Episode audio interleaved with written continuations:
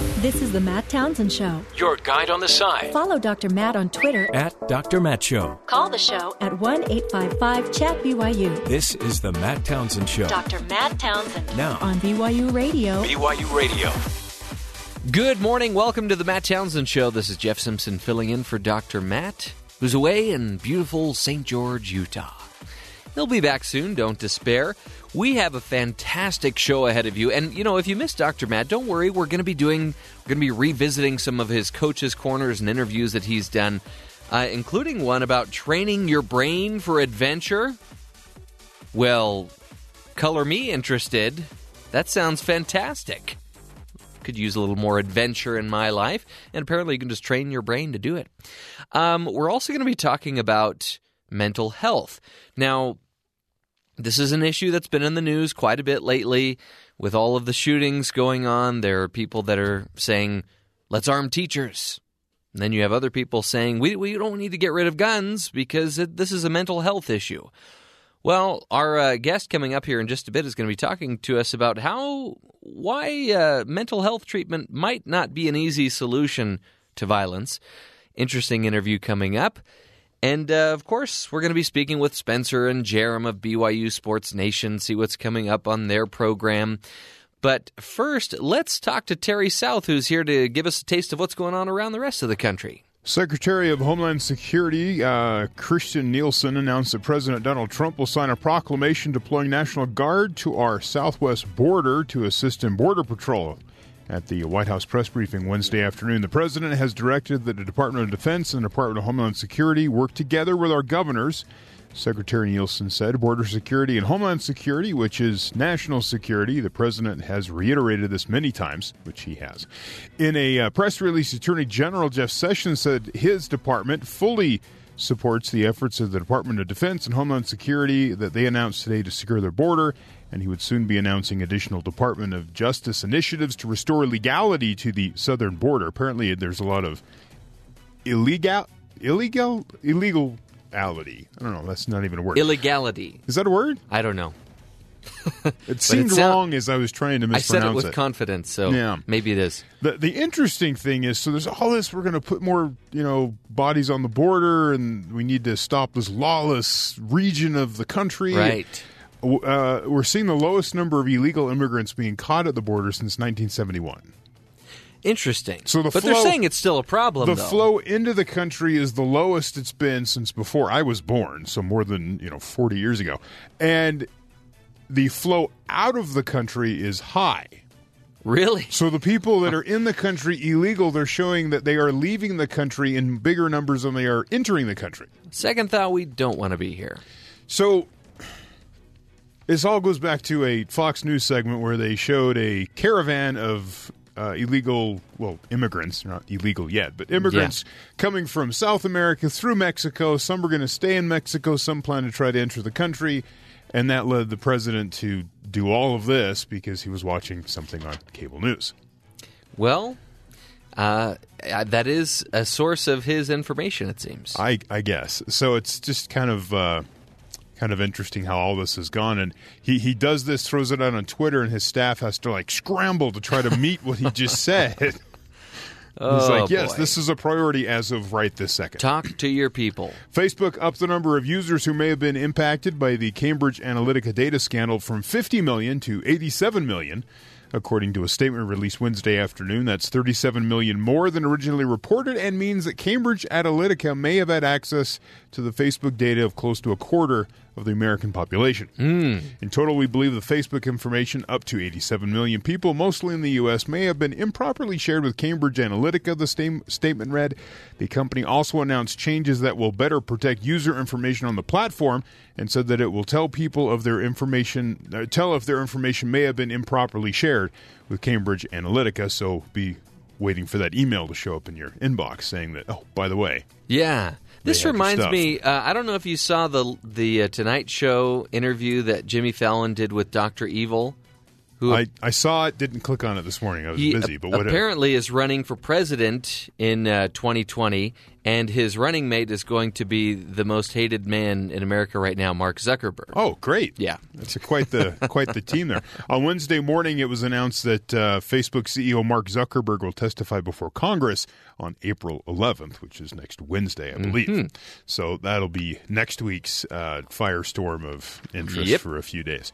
Um, one of the things they're taking away is the ability to put someone's telephone number into the Facebook search bar to find them.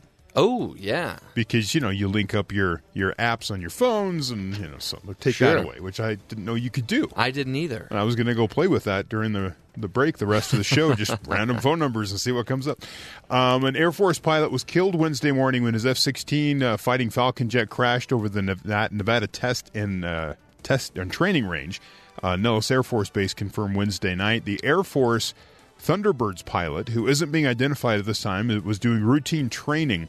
This is the fourth incident involving U.S. military aircraft in the last 24 hours, the second one with fatalities. Uh, CNN notes four Marines were killed in their helicopter in a uh, Southern California crash on Tuesday, if you remember. So, Yeah. this story, I found this to be funny. Um, a student at a high school in Oakland, Maine, which has a population around 7,000 people. So, Oakland, Maine, never heard of it. Not a big town. Oakland, California. Not a, not a big town.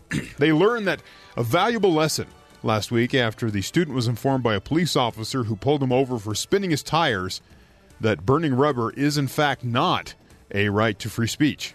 Really? Yeah, so Sergeant Tracy Frost, a school resource officer in the town just outside Augusta, Maine, said he was on duty in his cruiser last Wednesday uh, near the high school when he made eye contact with a student who was driving a souped up truck.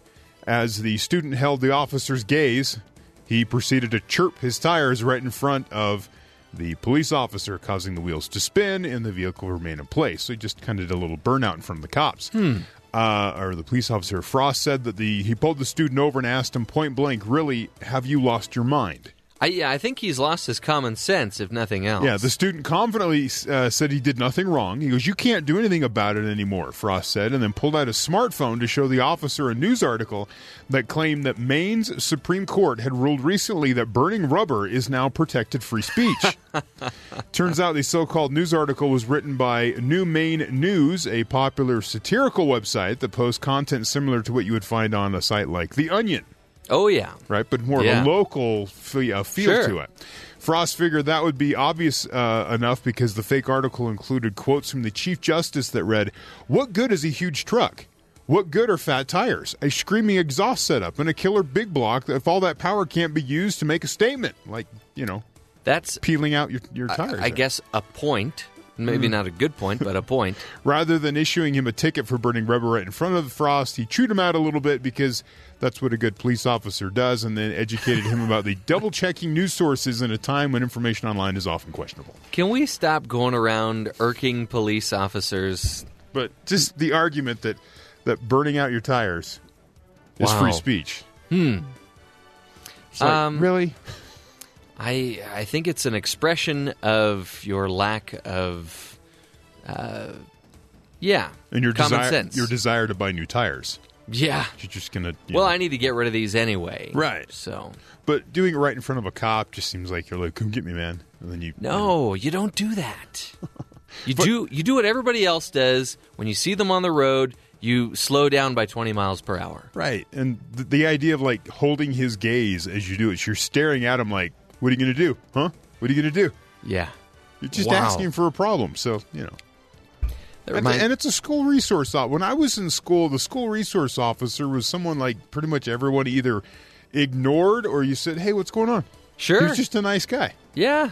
Unless, of course, you did something wrong, Yeah. which the vast majority of people didn't. He was just a guy that was there. This reminds me of a girl that was serving me candy at a show, and uh, she held my gaze Ah. while she handed me the candy, and at the last second reached over, picked up a piece of the candy, and put it in her mouth. Hmm.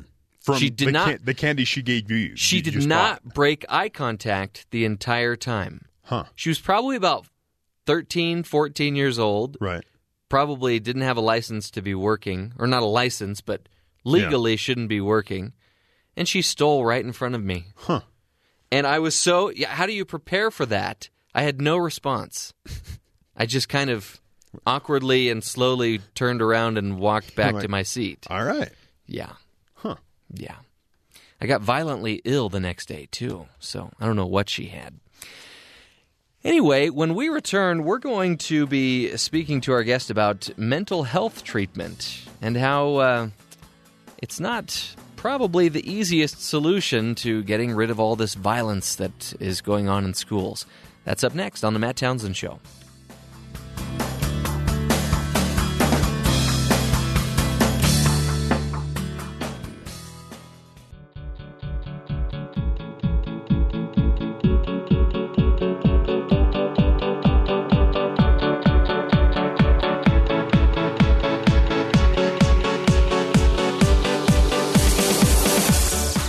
Welcome back to the Matt Townsend Show. This is Jeff Simpson filling in for Dr. Matt.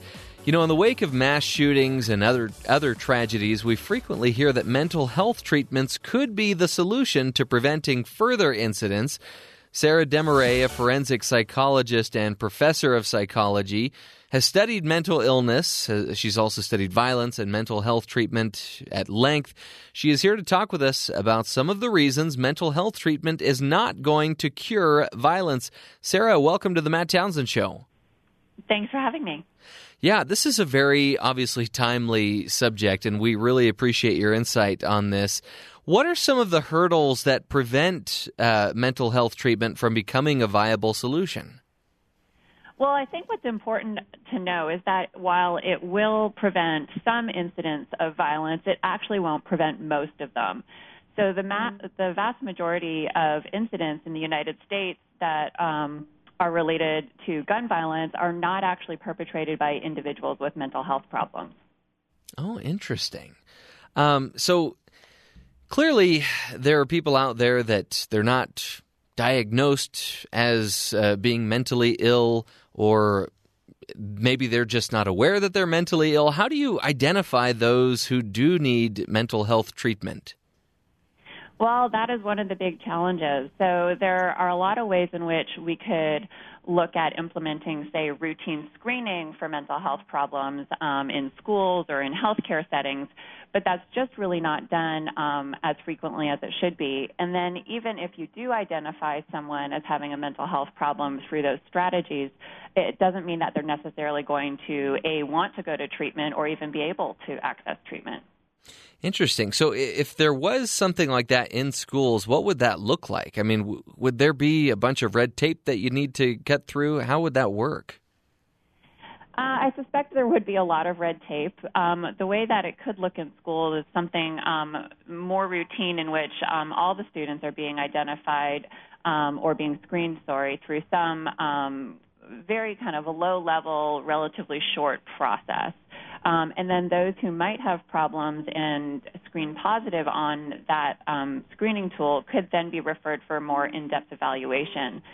But I think um, we have to remember that uh, you know just because somebody has been identified as a mental health problem does not actually mean that that treatment would then be available. Um, and that's one of our biggest hurdles is um, how do we actually get individuals into treatment? Yeah, because you said they, they may not want the treatment once they're identified. Hmm Well, and it's not just that. It could be that the treatment is actually not available where they are. Um, there are very long waits um, for mental health treatment, well, in all healthcare treatment, but mental health treatment in particular. Um, and then also, they have to have some means to pay for it. This is not a free service um, in the United States, and so this is something where we'd have to look at what um, insurance um, might be available to them, what kind of government-funded um, mental health treatment by, might be available. So uh, there's just really a lot of steps to think through if we want to say that mental health treatment might be one of the solutions um, to the rates of violence that we're seeing. So, at, at what point could this treatment be required? Well, there are different standards across all of the states, but essentially um, it has to be shown that the individual who has a mental health problem is presenting a serious um, risk um, to themselves or to others. And so you have to both be able to say that this person does have a serious mental illness and also that they are not able to either care for themselves or present such a risk that we essentially have to take away their civil rights to refuse treatment. Yeah, and, and who is it that makes those decisions? Is it uh, a doctor? Is it a family member? Who makes those decisions? Well, that's a really good question. This is not something that just a family can say, no, this person needs treatment and therefore they should be able to get it. Um, it has to go through a court process. This is a legal process because, again, we are saying that we're going to take away that individual's um, rights as pretend, protected under our Constitution. So the judge ultimately would make a decision, but of course, with um, a mental health professional, often a psychiatrist, who um, is giving an opinion regarding their mental health and their level of dangerousness. Interesting. If you're just joining us, we're speaking with Sarah uh, Desmarais, who is talking to us about how mental health treatment is not the easiest solution to violence. And uh, Sarah, in your article, you mentioned that uh, mental health settings have limited resources and long waiting lists to be admitted. Why? Why do you think that is? Well, there are a few different reasons.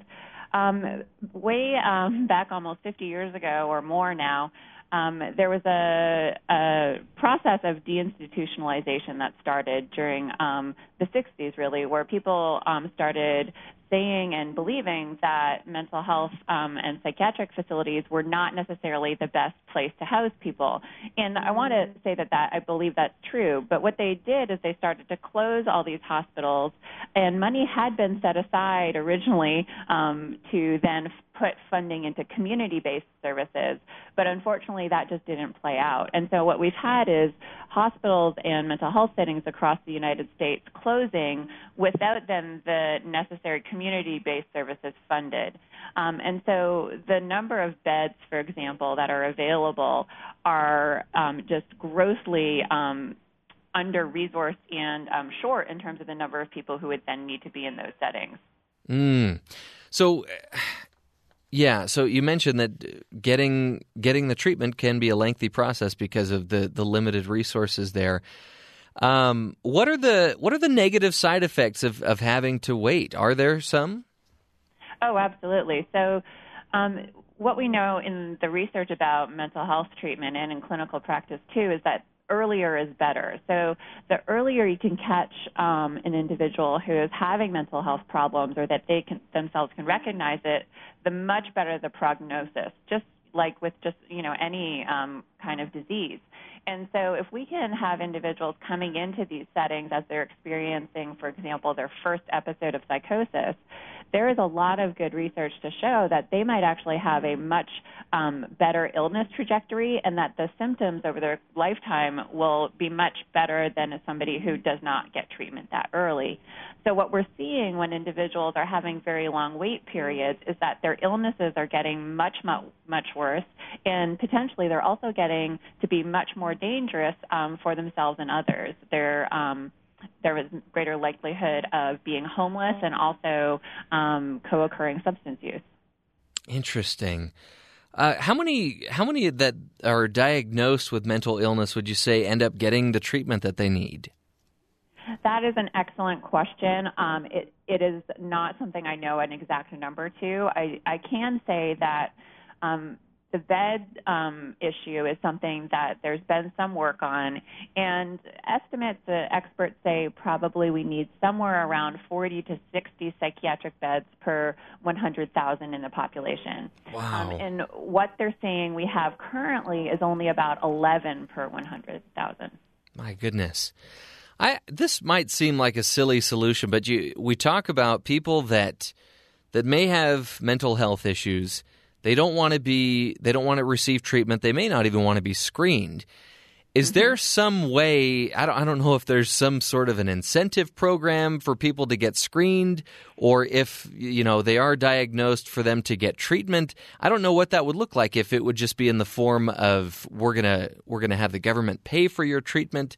Is there anything in in in of that nature in the works? You know, I don't know, but what I, I do think is interesting about that idea is that a lot of insurance companies and also businesses have incentive programs for um, their um, clients or their staff to engage in healthy lifestyle behaviors. And typically that's around exercise and nutrition and um, smoking cessation programs. But I think there could be a real opportunity to also incorporate, as you suggest, um, mental health screening so that we're, we're, taking care of our mental health in addition to our physical health. And um, I've done work um, with colleagues looking at the cost of um, providing government funded treatment for mental health. And what we see is that there is definitely a cost savings over time. Um, so I do think that that would be one strategy where we could really maybe incentivize individuals to either get screened or have a mental health evaluation and build that into this kind of healthy lifestyle idea. Is that is that not currently a part of, of a lot of businesses to have a screening of that nature? It seems like there are some uh, some jobs that you would have to take some kind of a psychological test or, or mental health test, you know, just like if you were becoming a police officer. Are there other jobs that have these types of screenings? That's another great question. Um, I don't know that it's the norm. There are certainly um, some professions where you have to go through a psychological evaluation. Um, but I don't know that those are also the same um, professions in which we do find individuals who are at ri- the highest risk of engaging in gun violence. So I would love to see it more um, as something that all individuals are um, invited and incentivized to take part in, whether it's through insurance or school systems or some other way, um, to really take care of their mental health um, as much of an emphasis as we put on the physical health. Sarah, at the very beginning of the interview, you mentioned that getting mental health treatment could solve some of these violent uh, episodes that we're that we're seeing in the news, but not all of them. Why is that? About if you had to give a percentage, what what percentage would it help with, and and why wouldn't it help with more? Um, I just want to be clear about one thing. When we're talking about mental illness and serious mental illness in particular, we're talking typically about disorders like schizophrenia, bipolar disorder, um, major depression, anxiety disorders. And those um, types of disorders uh, are only really accountable or, um, for about 3 to 5 percent of the violence in the United States. So that means there's about 97 or 95 percent of the violence that we're seeing in our country that is not due to mental illness.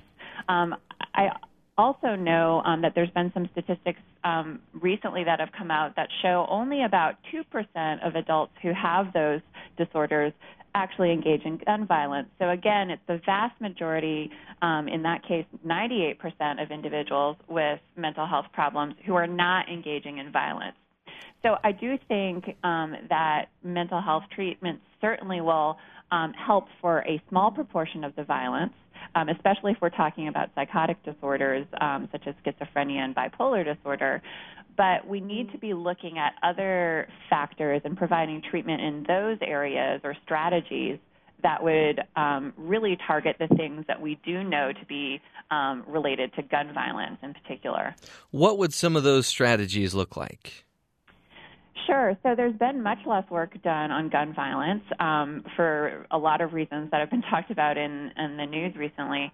Um, but some of the ones that we do know to be quite robust predictors um, of gun violence are um, anger uh, problems, a history of domestic violence, alcohol use, and then the really big one is access to guns. And so those are um, four factors that have been shown in the research very consistently to predict gun violence and would be areas in which we could do work.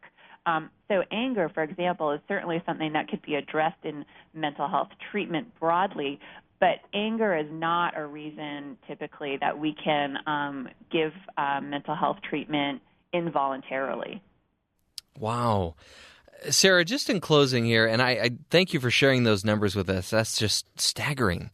Uh, just in closing, I'm curious to know that obviously there are a lot of roadblocks, a lot of red tape that, that we'd have to get through to maybe implement some of these ideas in schools and in businesses. But uh, what would you like people to know about this issue and, and what we can do to start heading in the right direction?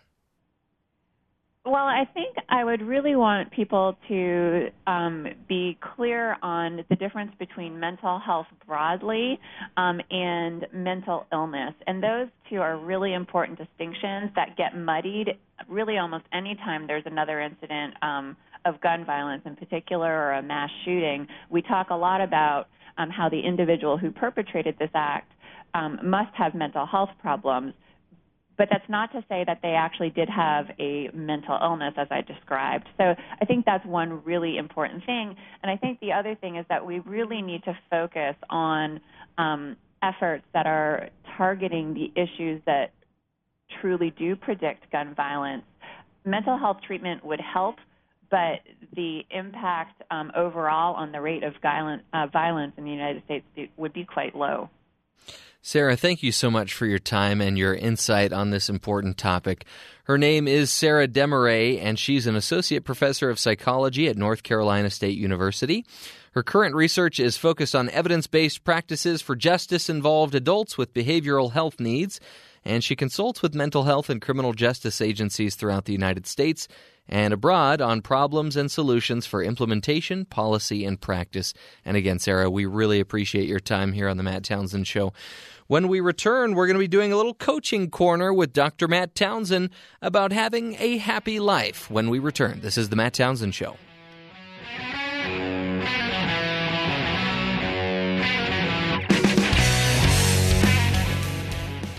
I'm ready to go in, coach. Just give me a chance. Because life doesn't come with a handbook, you need a coach. Here's Dr. Matt and his coaching corner. Play ball! Welcome back, friends. You know, life is hard anyway, right? And now you you're sitting there. I loved that discussion from Andrew Brodsky about this this idle time. Sometimes at work, we um, it's the idle time is because of us. We're just wasting time. Um, some of us may have learned how to stretch our work out, and some of us just are waiting for the company to quit getting in the way and making our job easier. Would you rather, as you think about it, would you rather have a really busy full day where you go nonstop, or would you rather have a lot of downtime to uh, to do writing, to do thinking, to do you know surfing of the web? How do you like? To um, to go through your day. And one of the big keys I think uh, I've been noticing with my own time is um, if I if I'm in a situation where I am idle and don't have anything to do, I've been recently trying to figure out what is my default. What is my default activity if there's nothing else going on? And I'm trying to move it to instead of going to just my favorite uh, my favorite vice, which I won't mention the name, but it rhymes with Betflix. Um, instead of going there and just vegging out with Netflix, what if I just pull out a book? What if I pull out a, a, podcast? Like Terry spends all day listening to podcasts and just keeping those running in his head as he's out out and about doing the things he needs to do. What do you do? What is your default? And if you're not feeling good about your default, then let's actually change it. Let's work on it. It doesn't, there's no need to sit there and feel guilty because you're at work and you have idle time. There's also no need to feel guilty um, if you're at work and you can be more productive and you're not. Let's just change it and be more productive. We don't need to to try to also um, sandbag it and try to find a way that we look like we're busy and we're acting like we're busy and we're we're really just hiding out. I mean, you've still got many many years before retirement, right? If you're already sandbagging your way to retirement, you may not think that's a problem. And again, I'm not here to make a moral call on it, but I am here to help you figure out that if you're not passionate about what you're doing, or you know doing it in a way that you really feel good about you're going to have a really long life. And life's already hard enough. We don't need to make it harder by having our job be something that we have to pretend the entire time. The other thing I'm I'm convinced of is if you are pretending to make it through the day and you are sandbagging it and you're not sure you have the energy to do it, it's it's not like everybody doesn't know that. Think about your organization. Can you tell who in your organization is really inspired and motivated and loves what they do, just loves it. Can you tell who is just basically pushing for the watch? the one that that retirement watch that they're going to give you and uh, eventually hey i've only got five more years then i get my watch we all know we all know where you are you cannot not communicate as paul watzlawick talks about so if every one of us in our organization um, are trying to, to hide out then we probably are losing a lot of engagement in our teams and we probably might be losing even more than just engagement. We might be losing a little bit of ourself. What would happen to your energy levels if you could somehow bring more passion back into your life, more focus, more excitement? Um, earlier, as we were talking with Andrew, one of the things he said is, you know, if you have idle time, remember, idle time is time where your organization, because of the systems, the structures, you're waiting for something before you can get back to your work. Um, and if you're in that situation, then maybe go find something you can do in that time that actually energizes you and makes you feel rejuvenated. Something that really truly feels like recreation or recreation. That uh, that activity that makes you feel recreated, recommitted to your workplace. And it might be mentoring, it might be learning. Um, I think it's a really powerful idea to see people in the workplace that I actually can see are studying or learning or reading a book or a management book or doing tr- online training.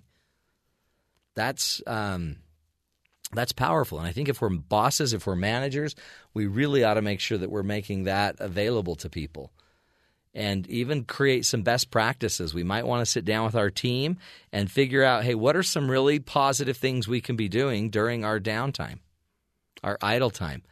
And make a list of what those things are. And I would seriously make TED Talks, uh, any training online, any type of uh, reading of books. Maybe even you break people into teams and have them go teach each other what you know different different things that you can do in the workplace. I mean, I know there's a lot of stuff I don't know about my own job that I I could be learning in downtime moments. So powerful stuff, folks. Uh, it is our life, right? It's our it's ours. And if you're starting to feel a lot of uh, dread from work, if you're trying to if you're feeling more exhausted and you don't have any excitement about your job, it simply might be you don't have enough of your passion in it. You're not there's not enough of you in what you do. And if there's not enough of you in it, then you're going to have to figure out ways to get it in there, or you will burn out. You'll uh, you'll just fizzle out someday. So, little coach's corner for you. Little advice. Hey, it's just one point of view. We'll continue the journey straight ahead. This is the Matt Townsend Show.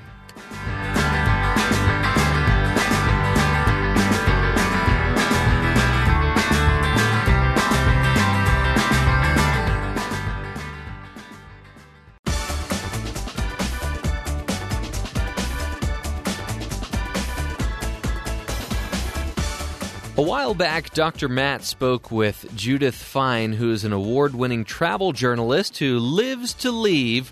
She is the author of Life is a Trip, The Transformative Magic of Travel, and The Spoon from Minkowitz, which talks a lot about the emotional journey and importance of researching your own genealogy. Judith uh, resided for more than 10 years in Europe and North Africa the Los Angeles Times, National Geographic Traveler, the Huffington Post, and the Boston Globe. She joined the show to talk about social interaction between people or with people and uh, how we can train our minds for adventure. And we started our conversation with a question, or we, uh, Dr. Matt started the conversation with a question that Judith asked. Okay, what did you do this past weekend? Your, where do you live, by the way? I live in uh, Salt Lake, uh, near Salt Lake City. Okay, what did you do this weekend that was different from anything you've done before? Huh. Um. Oh, I went to a rodeo. Huh. I have never. It's a rodeo in my city that I've never oh. been to ever. Did you meet anybody at the rodeo? Did you talk to people? I did. Know? Yeah, I did. Okay, then you already have a leg up on everything with. But I, by the way, Ju- Judith, the rest of the month did nothing on any other weekend. That's the only weekend. So. What possessed you to go to a, to a rodeo? My, we got free tickets, and I'm a tightwad. that, that'll that'll possess you. that was it. And it was, but it's funny. I've heard people that do this rodeo. You know, they go every year, and it's this great tradition, and people love it. And I had never ever been in ten years. So, whom to whom did you talk at the rodeo? You know what's you interesting? know. Just the people around me. I met. I mean, I some of them I was supposed to kind of know, but I didn't know. But then I met just a lot of people that were around us. Okay, that mentality that you go someplace, first of all, you do something you haven't done before, and secondly, that you talk to people. Um, that's how you start. And it could be something very small, it could be an exciting rodeo, but it's starting to have an attitude about your life as being an adventure. Oh, I, I loved it. And I loved your article, Train. It's on psychologytoday.com. But bored question mark train your brain for adventure because you you walk through I mean I don't have to travel to do all of this. If I would travel I'd try to go maybe meet more people and get out there, but I could do all of this in my own backyard. That's, that's the thing, that it's a mindset. You know, people who travel, who do not have a trained adventure brain, they go and they see sights, which is fabulous. You know, they'll see the Yeah. Taj Mahal and they'll see the Eiffel Tower, but nothing really changes inside of them. It's not something. There's, there, it's not deep. They're just doing it. They're traveling on the road and they're making sure that they eat at the best restaurants and they stay in the best hotels. But that's not an adventure. It's great. It's a form of travel, but there's a whole other way that you can travel every day of your life. And the training starts immediately in your hometown. It's a mindset, isn't it? So so how do I how because my my mindset's not usually an adventure mindset. Okay. It's it's more just you know kind of status quo. Keep it simple. Know what you're doing. Keep doing what you know. Um, but you but in your article you kind of just walk through that. There's just a lot of li- little moments and little places where adventure exists if you kind of push on it a little bit. Walk us through those. Hello? Oh, hello. Oh, Yeah, we got you. I don't know. Oh, an adventure with the phone. That was yeah. Okay, It sounded here's like the question. bobbies were pulling up. so, here's my question: In your hometown, what is an ethnic restaurant you haven't eaten in? Oh, I don't eat Thai food, so there's a lot of Thai. We could go do that. I've never tried You it. don't, you don't like Thai food? No, I've never tried it. It Okay, scares me. go. Yeah. So the first thing you do is you go to the Thai restaurant, but when you're there, you don't go in the usual mode. When the waiter or waitress or wait person, I hate saying Yeah. person, when the wait person comes up to your table, you say, "Can you help me out here? I've never eaten Thai food before, and I need a little assistance." Yeah. And then you're talking to a wait person. And if you're lucky, that wait, wait person comes from Thailand because very often they have Thai people waiting Right. there, or at least um, people who are Asian. And you say, Oh, tell me where you come from. The next thing you know, you're in a conversation. If you're really listening, Yeah. you'll all of a sudden you're with a person who's different from you. You're learning something, and you're eating food that you haven't eaten before.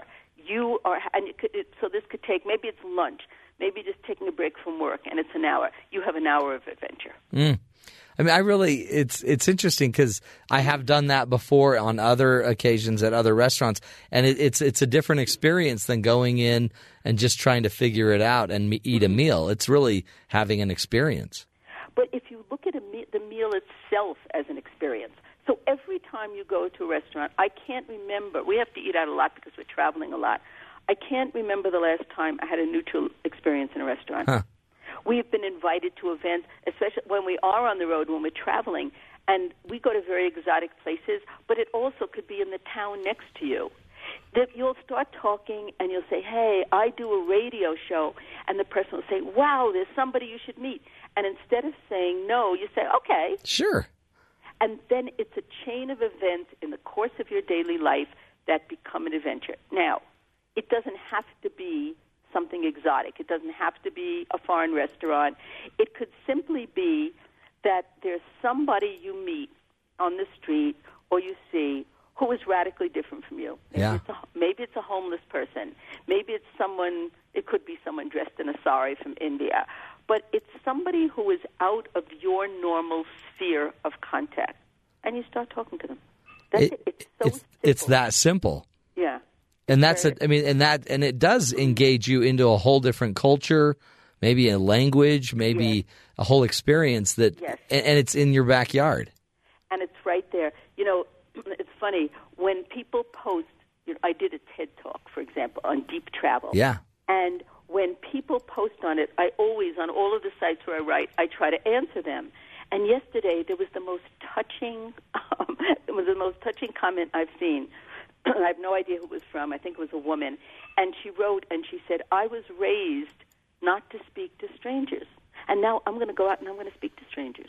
and it made me so happy because that's the deal. And also, I believe that when you do that, you're contributing to world peace. I mean, everybody's so horrified by what's happening in the world. Sure. The, the wars, the meaningless, senseless violence and killing. But somehow, if you engage with another culture, especially I dwell on cultures, it opens your heart to them. You're not going to bomb people to whom your heart is open. Sure. It's, so you become like a little peacemaker. Yeah, just and and you only have a little more experience with the culture, even just a tiny bit softens your heart a bit. It softens your heart. And when you read, if you read a newspaper or magazine online, when you see that country mentioned, you're going to have a personal connection to it. This is all, the secret of all of this is that it's about connection. An unadventurous life is a life with no connection. An adventurous life is a life where you're really connected to other humans. Once again, that was an interview that Dr. Matt conducted with Judith Fein, and we're going to catch the tail end of that interview in the next hour. But uh, before that, we want to get some MT News going on here. You know, it seems like on a daily basis during our MT News segment, we talk about how difficult it is for thieves out there to get ahead in life. Obviously, it's difficult for them, otherwise, they probably wouldn't be stealing, right? Well, I mean, it could be even difficult to do their job when they don't have transportation, right? Like it would be difficult for me to do my job if I didn't have a microphone, right? So I imagine it would be difficult for a thief to do his job without transportation. Well, that seems to be the problem that this young man uh, was facing. It says a 19 year old Indiana man. It's funny, you think robber, 19 years old. I don't think man, but that's neither here nor there. He took a cab to he took a cab to and from a bank robbery and he paid the driver with some of his stolen cash from the robbery. Derek uh, Feria was arrested less than an hour after Thursday's robbery. Feria reportedly passed a teller a note demanding money, but that he didn't show a weapon. So, at least uh, he probably can't get. I, I think you can still get charged with having a weapon or threatening with a weapon. I'm not sure. But again, it, it can be so difficult for these robbers that don't have a way to get from point A from uh, to point B. You know, but we've had stories like this before uh, during MT News where people have had to resort to taking a cab to to pull off their heist. And I, I really feel for the cabbies in these situations because I think in some situations they don't even realize that they are they're helping this robber get away with a, a robbery. I think this one did, but we have uh, we have a clip of another cabbie who was giving a ride to a couple of thieves, and I don't know how clued in he was. All right, friends, looks like we're here, 227 Mayberry Street. Oh, I've really enjoyed our time together, and thank you for your patronage. Uh, looks like your total comes out to. Just wait here until we get back and leave the car running. Oh, well, fantastic. Looks like I'll have the pleasure of your company for. Oh, okay. I'll just wait here for you then. Shh! Keep your voice down. Oh, oh, good thinking. At this hour, it's probably best to use my inside voice. Well, let's hear what's on the old airwaves tonight. Oh, I just love this song. It's always been one of my favorites. I'm going to sing along. Here we go. Michael rowed the boat ashore. Hallelujah. Michael wrote the border shore. Get us out of here now! Oh, well, welcome back. What you got there? A TV? Uh, you want me to pop the trunk? I'd give you more space back there. No, we don't want you to pop the trunk. Just step on the gas and let's get moving. Ooh, and what you doing with all the bottles of alcohol? You and the missus observing an anniversary or something? Listen, buddy, we're gonna be observing a funeral if you don't put the pedal to the metal right now. Well, sure, whatever you say, sir. My, my, my, what a lovely evening. You know, I couldn't help but notice you're packing a Beretta there. Well, I remember when my daddy bought me a gun. Of course, it was just an air rifle, but I doubt all those crows could tell the difference, am I right?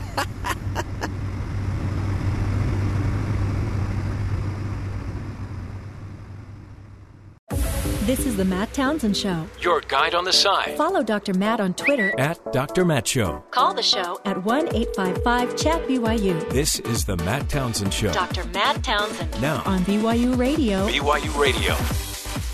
Good morning. Welcome back to the Matt Townsend Show. This is Jeff Simpson here, along with Terry South and Becca Hurley, who is currently dancing behind the board as we speak.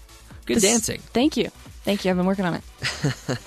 So, uh, we have a fantastic show ahead of us today. We're going to be speaking with, uh, well, actually, we're going to be revisiting an interview that Dr. Matt did with Claudia Norris, who's going to be talking about firing up your metabolism. I wish we would have listened to this yesterday before I partook in a bunch of foods that are most likely not firing up my metabolism movie theater popcorn. Um, and I, I, I don't want to admit more than that. Different kind of fire. Yeah. We ought to have like a daily log on the show so that I can be held more accountable. I don't know. I, I think that would be a bad idea because you may, the listeners may be disgusted and tune into a different radio program. This Jeff Simpson needs to get his act together. Anyway, I, I probably need to take the lead of Terry South, who is so disciplined when it comes to his eating that he will only partake in one of his favorite snacks once a year during the Super Bowl. Is that right, Terry? Well, Doritos? sure, but that's just because my wife's like, you can't buy those. And You set a rule. You can't do that. So I have help in guilting myself and not doing that. yeah, But that didn't really work this year because they debuted a new flavor during the Super Bowl, So which wasn't available so I could purchase it and enjoy it during said game. So I had to get them before. And then the next week there was another flavor that I had, Mhm. and so there was two more weeks See, of Doritos. That's the other thing. They, they last a week. you have the- these these The new Doritos, flavors. Yeah. they just you know I'm there. You've got an excuse though, more than anybody else. You're the one that typically reports about or reports on these different flavors of Doritos and to. Oreos. Yes. So you need to go out and buy them and partake of them so that we can get expert that could be a way to justify it. Yes. Yeah. That's a work expense too. It's my job. Yeah, and I don't know get the, that- then I get the eye roll at home like, really? I don't think uh, Candy's your job. I don't think BYU Broadcasting would reimburse you. I drove around for quite a while to find the new uh, caramel M and M's. and, and it's They worth the weren't- drive. They weren't around, and now they're everywhere. It's worth the drive. You can even get them in like the huge party bag Oh, yeah, yeah, size yeah. too. Are those any good? There, Yeah. if you could, uh, I think the caramel's kind of weird. If you could shrink a hundred grand bars down to a uh, just a little marble sized thin candy shell candy, that's you've got your caramel M and M's right there. Well, those aren't bad. That it's like a hundred grand M and M's. No. It's just it's another flavor. It it's weird though because you get this little lump of caramel after you chew through the candy shell, and you're like, "Oh, that's kind of weird. It's the it's the seasonal flavors you need to watch out for because those seem to be rarely Yeah. good. Some of those I need to go back and rethink. Yeah. Find new food coloring. But what happened to coconut? Yeah. Coconut was a good one. They got rid of that. They Uh. always bring it back for a little bit and then it's gone again before you get a chance. And to this buy may more. be why you have ongoing issues. Yeah. Did you try the wasabi Doritos? No. What? Yeah. Nah. it was like a chip trend. They had Lay's, Yeah. wasabi, and Doritos. Mm. Yeah, that's like those are the flavors that are staples in European countries though. Go to European countries, they've got all those weird flavors always in stock. Yeah. Anyway, Here we just have nacho. now I'm listening. Yeah. See? Now I'm intrigued. nacho flavor. Okay. Terry, uh, any other food related news or what other news do we need to be paying attention to today? No food related news, but uh, teachers still on strike in Oklahoma. Hmm. Day four. I guess they have more time to eat food. They stand in front of the Capitol building and yell at closed doors. Oh boy, that's what they're doing. Uh, other news: President Trump announced Tuesday that until we can have a wall, we're going to be guarding our border with the military. An unprecedented and controversial position he took in a meeting between Department of Homeland Security and the White House National Security Council on Wednesday. Though that plan was apparently curbed and they're going with the deploying of the National Guard to the border. Officials told NBC News that the troops won't have contact with immigrants either. Instead, the National Guard will be giving U.S. Customs and Border Patrol agents more visibility by providing surveillance by air and through camera monitoring on the border. Uh, NBC News uh, has this based on conversations with people familiar with the White House meetings. It isn't clear yet how many people will be deployed or for how long, mm. because this is all off a TV segment that some person in charge saw and decided to tweet out that he wanted this. They're figuring it out as they go.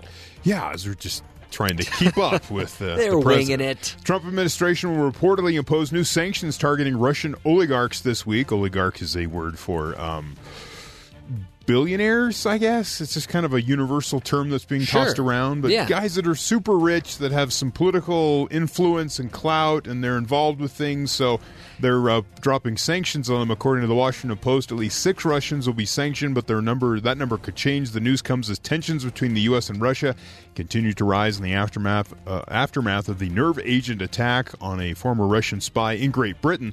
Last month, the White House belatedly Im- implemented congressionally mandated sanctions targeting individuals and entities involved with election meddling. A congressional source told the Daily Beast that Capitol Hill hasn't yet received official notice about the reported sanction designations, just word of mouth yeah. so far, is what the source is saying. You know, I think I looked oligarch up on dictionary.com one time, Yeah. and it, all it said was, not you. Not you, exactly. Yeah.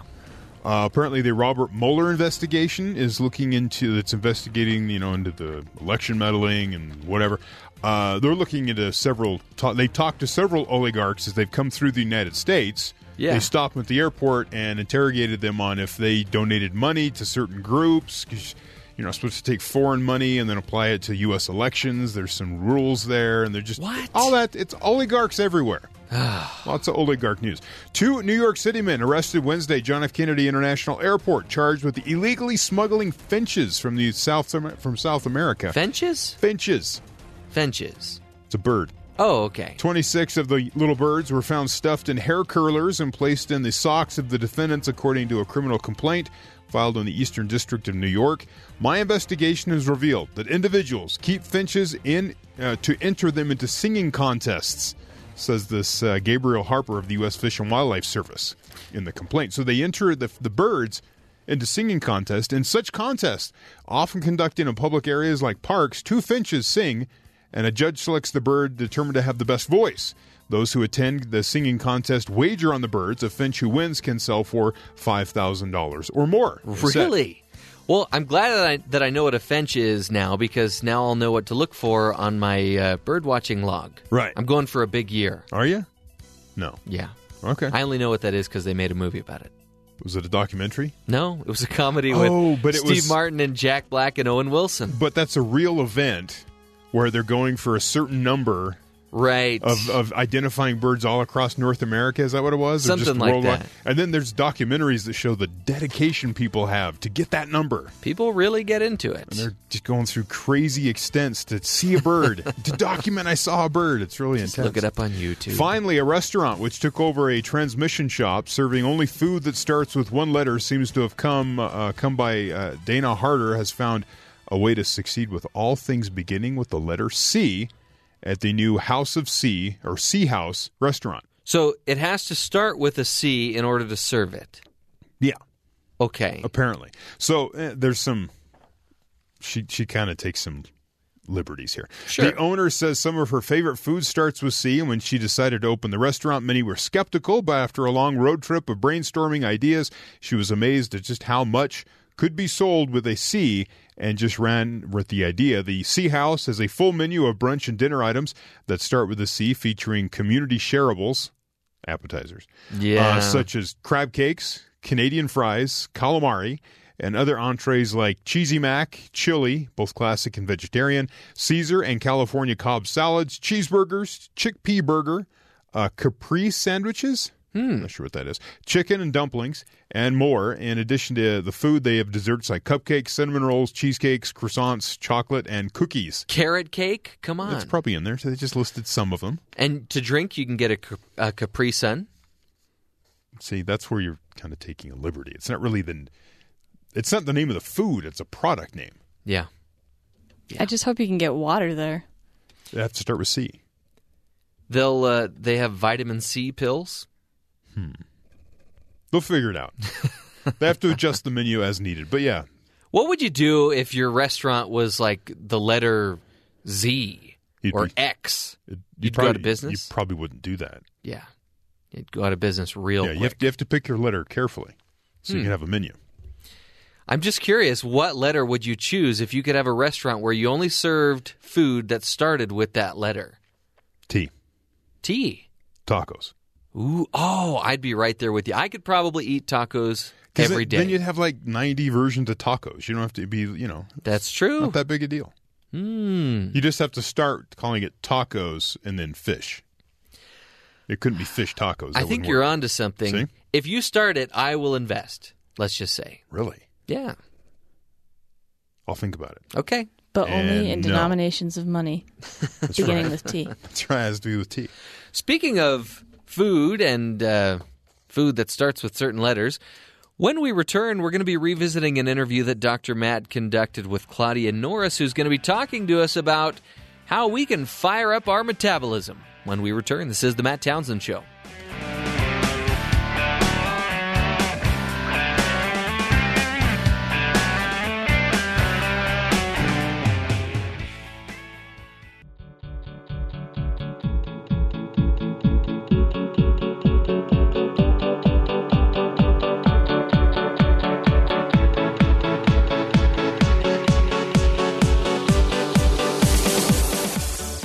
Feels like spring is in full bloom and summer is around the corner.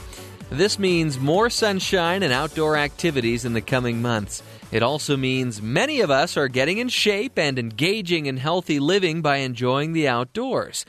When is the best time to eat, and what is the role of metabolism in losing and keeping that weight off?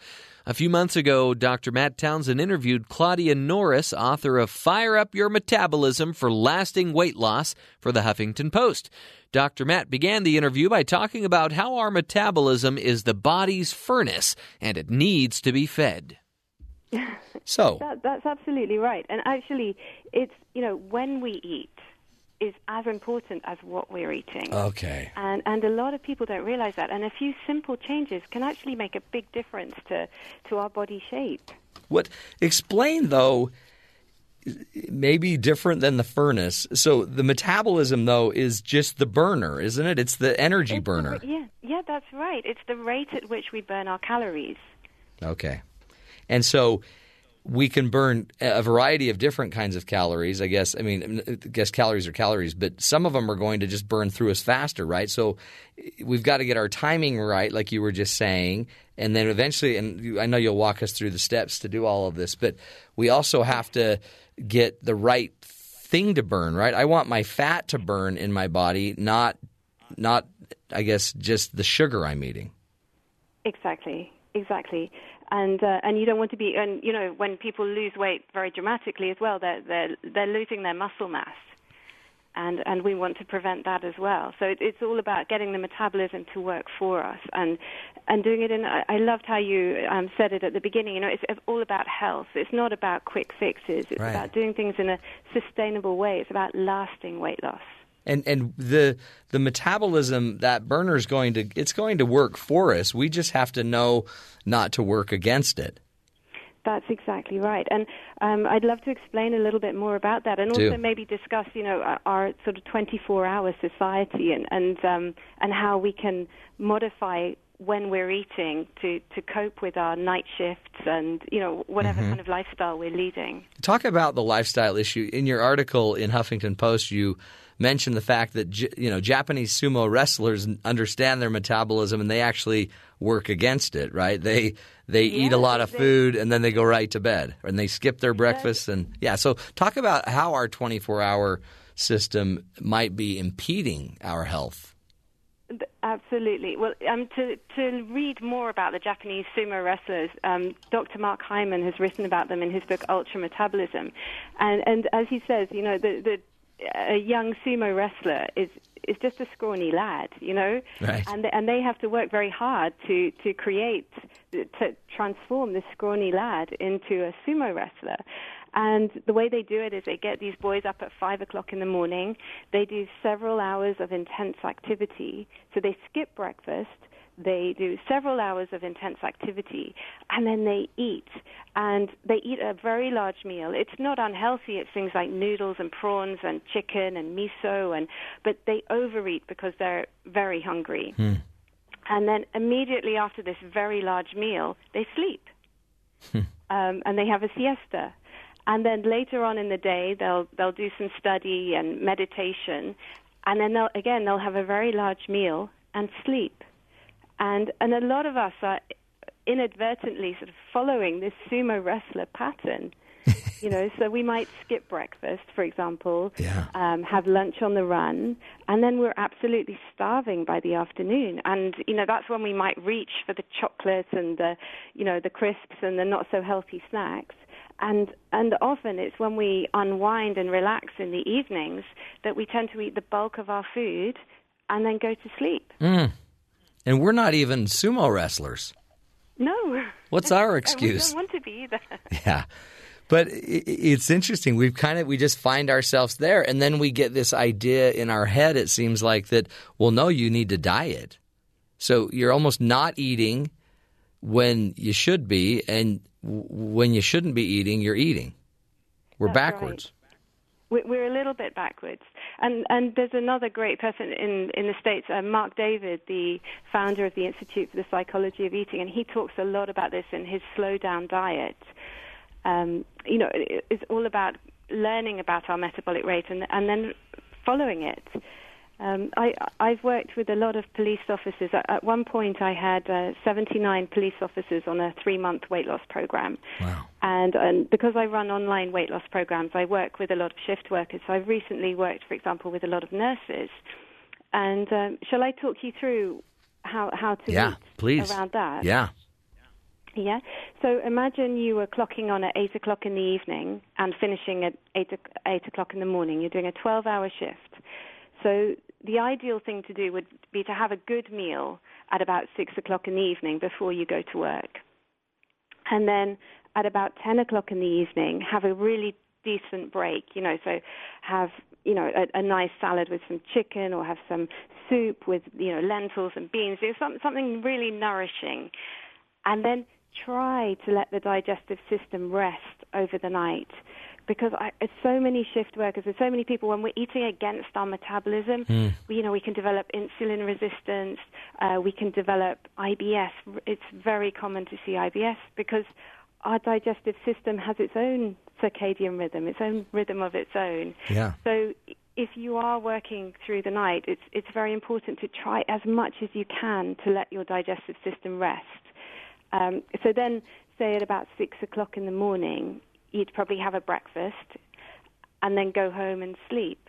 Now, a lot of shift workers they they get home. Maybe they don't have the chance to have a break while they're on work, but they get home and they go to sleep and they skip the breakfast. And this is a mistake because you're not going to sleep for as long. Mm. You're going to wake up because you're hungry. And then, and then, yeah. So then you're tired, which is going to make you probably not exercise and be and, and more likely to make mistakes. The unhealthy choices. Yeah. When we're tired, we eat for energy. We just think, oh, I need some caffeine or I need some sugar. Mm. What does the? How do we know um, that our metabolism is kicking in? What What are the signs that it's actually happening? Well, the way the scientists measure it is body temperature. But most of us aren't aren't really aware of you know changes, slight, minuscule changes in our body temperature. Um, you know, another great way to increase your metabolic rate is to to um, exercise and to build up lean muscle. What does the lean muscle do? The lean muscle burns fat. the more lean muscle we have in our body, the higher our metabolic rate. And it means we can be sitting watching some television in the evening, and we're still we're still burning we're still burning our calories. Woo, that's a good idea, isn't it? Yeah, so it's really the- strength training is very, is very helpful. Think of how many more Cheetos you could eat, Claudia. You could just keep eating. I, I'm not really a No. fan of Cheetos. I know, either am I. I want you to walk us through this the average day now, starting, uh, you know, a regular day. If I get up in the morning, what could I do that would, you know, what's the proper way to kind of get through the day to maximize my metabolic rate? First secret: we've got to have breakfast. Okay, how big of a breakfast? Just a just a couple pieces of toast? Uh, No, I would prefer a little bit of protein with that. So, you know, for example, some porridge with nuts and seeds, or an egg with some toast, you know, or maybe half an avocado Mm. with, you know, on mashed up on some toast, something like that. So, so yes. And then basically the idea is to have had about 70% of your calories by 4 o'clock in the afternoon. So we, you know, so many of us don't eat enough during the day and then we, we overeat in the evening. Right. So it, it's about starting the day with breakfast is very important. Now, a lot of people don't have an appetite at breakfast, and so a trick that I use is to ask people not to eat past eight o'clock in the evening for three nights in a row because that often stops the appetite in the morning. Yeah. So if I just kind of, uh, you know, be done with dinner and then not eat again, I will wake up hungry. That's the idea. That's the idea. I mean, obviously there are exceptions. For example, thyroid conditions. I'm sure you know people often don't have an appetite in the morning. But even if you're not that hungry, just to have like one oat cake with a bit of peanut butter, just start small and, and baby steps build up, Hmm. and you'll find you will start naturally waking up with an appetite. Now, I've heard people say that we need to, to eat about every two hours something. Is that true to keep the metabolism going, or is that just a, an old wives' tale? Um, I'd, I'd say it's really individual. So, for example, when I work with diabetic ladies, I'll in, uh, or diabetic clients, I'll initially ask them to eat every two to three hours just to get their blood sugars on a more even keel. Um, but it, it's an individual thing. A lot of people, if they have a, a, a good breakfast, they're okay till lunch. But it, but by all means, if you're if you're hungry, you get peckish. Have a few nuts, have a few seeds, have something. Hmm. And so um, we in, so, the, in the morning. so we start. We have a good breakfast. Let's say that's around you know seven a.m. or whatever, and then um, and then and then wait, and then you know maybe have some nuts somewhere in between if we're if we're needing it. But then you're saying make lunch a bigger meal. Make lunch a bigger meal, and I know that's not always practical, but bring in, you know, when we're at work, but bring in leftovers from the night before. Um, so many people will just have something on the run. They might grab a sandwich, or they might just have a bowl of soup, and there's not always protein in there, you know. Um, so if if you were going to have a bowl of soup, make sure it's got some chickpeas or beans, or have um, a piece of toast with some chicken on on the side. You know, just just try and bulk it up a little bit more. Take the pressure off the evening because we've got a lot more chance of burning our calories through the day rather than eating just before we go to bed. That's true, huh? Yeah, and it, yeah, and so if you could, if you have a bigger meal, you'll you'll have a better chance of burning that off, and then make sure you just have a you know a moderate dinner. Absolutely. And you see, actually, our metabolism is highest when the sun is highest in the sky. Really? So, yeah. So, so when we wake up, it, it um, you know, it jumps a little. It peaks, a, it peaks a bit your metabolism. But actually, having breakfast is like firing it up. And so many people say, well, you know, I have breakfast and then I'm hungry. You know, if I have breakfast, then I find that I'm hungry all through the morning. I say, well, that, you know, that actually that's fantastic because that shows that your metabolism is, is firing up and it's working. You know, Yeah. so we want that, and it's okay to have a snack if you need it.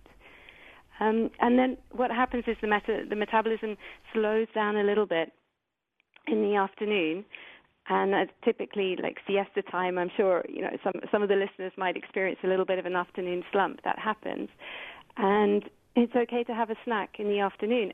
And in fact, if you haven't had a snack around three o'clock, I really encourage to have a proper snack about five o'clock. You know, maybe an apple with apple slices with peanut butter on, or you know, some oat cakes with, with nuts, that kind of thing, to take the pressure off the evening. Because otherwise, you know, after the commute home, you can get home, you can be absolutely starving, Mm. and that's when we overeat, when we're ravenous. So we really, it's almost like you're saying we, we don't if we if we need a snack, take a snack, but we if we don't want to have these long periods with no food, or we do become ravenous and then we overindulge. Exactly. Exactly. So really, we're eating to just keep you know, us happy, so as not to create this need to overindulge. That's right. That's right. And also to get the balance of the macronutrients. So I'm talking about the protein, carbs, fats. That's why I keep mentioning protein because if if it gets to the afternoon and we haven't had any protein or if possibly even the good fats, our, our brain is going to tell us that we're hungry. It's not able to discern, you know, um, Matt, you haven't had enough protein yet today. Right. And what does that do to? I mean, because a lot of people, again, thinking the best diet is not eating. Um, what does it do to our metabolism when we do go these long periods of time without protein or food? It, I mean, it absolutely slows the metabolism down. And then It you're not burning. Metabolic rate. I mean, people may, of course, lose weight, Yeah. but what happens is you lose your muscle mass and you slow your metabolism down, so that when you do go back to eating normally, you put the weight back on and some. You know, always with interest. yeah. So, so that's not advisable. Um, I'd, I'd love to share with you some tips for eating around building muscle, building lean muscle, if that's Yeah, that would be wonderful. yeah. Um, okay, so I work with professional golfers in Spain, and they're always looking to, you know, in, increase their strength training, and obviously build their lean muscle and improve their performance, and then reduce recovery time. And what what I do with them is four hours before training or before tee off or whatever it is, it's a good idea to have some carbs in your system. So it would be, for example, some oats. If if you know if you were exercising at 11 o'clock in the morning, uh, you know at 7 o'clock in the morning, have a bowl of porridge, um, because we want the carbs to get the glycogen into the muscles. Uh, if you're exercising early in the morning, just don't worry. Obviously, please don't get up four hours before, but the night before, have some carbs. So you might have some wild rice or quinoa or even a bowl of pasta, whatever suits your digestive system. And then half an hour before your exercise, a little bit of um, sweet, high, you know, watery fruit. So, for example, watermelon is brilliant, um, or an orange is good, just to give you a little burst of sort of sugar, sugar energy, and um, also to make sure you're hydrating. So, keep hydrating before the exercise, and then during your exercise, you obviously keep hydrating. Think about electrolytes, possibly depending on how much you're sweating. So, I just would put a pinch of salt into your water, and then after exercise, after you've been breaking down all the lean, or when you're strength training, you're break, you're tearing your muscle fibers, and in order for it to regrow, it, it layers up like if you were flicking through a magazine. It's very very fine layers, and for that to to grow and strengthen, you need to have the branched chain amino acids, the proteins in your bloodstream. They're available, and they have to be available within 40 minutes of finishing your workout. Hmm. Otherwise, the muscle doesn't re- regenerate or, or repair in the same way. Oh, is that why people So- eat drink these protein shakes?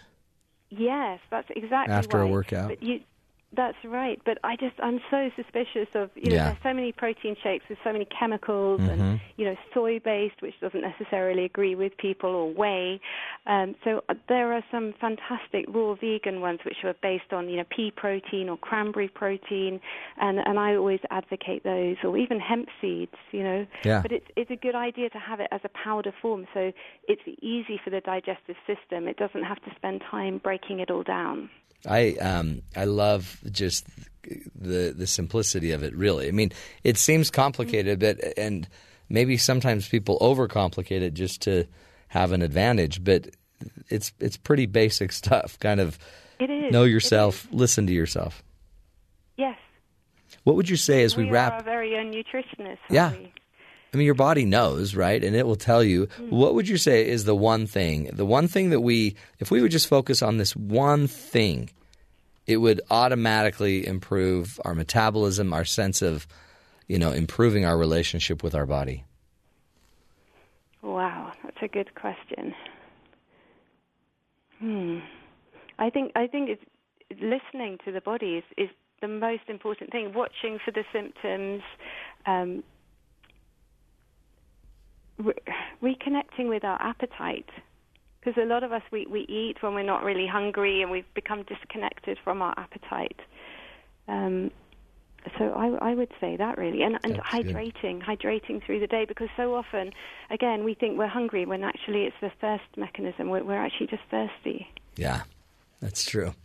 Well, we appreciate it. Claudia Norris, thank you for your work. And again, the website happyinbody.com, where you can go look at her online programs to, uh, to lose weight there as well. Thank you, Claudia. Thank you so much, Matt. You bet. Take care there in Gibraltar and um, keep it up, uh, all of us, really. What did you learn? What's one thing you learned from Claudia that we need to, to implement, that you need to implement? Is it the exercise? Is it, you know, loading up with a few carbs before you exercise? Hydrating? How about just reconnecting to your your appetite? How many times do you eat without being hungry and eat too much? Then you feel sick. Or even just managing the times you eat. All good news, all opportunities for each of us. Um, anyway, think about what you need to work on. We'll take a break. Stick with us, folks. This is The Matt Townsend Show, helping you live longer and love stronger. We'll be right back.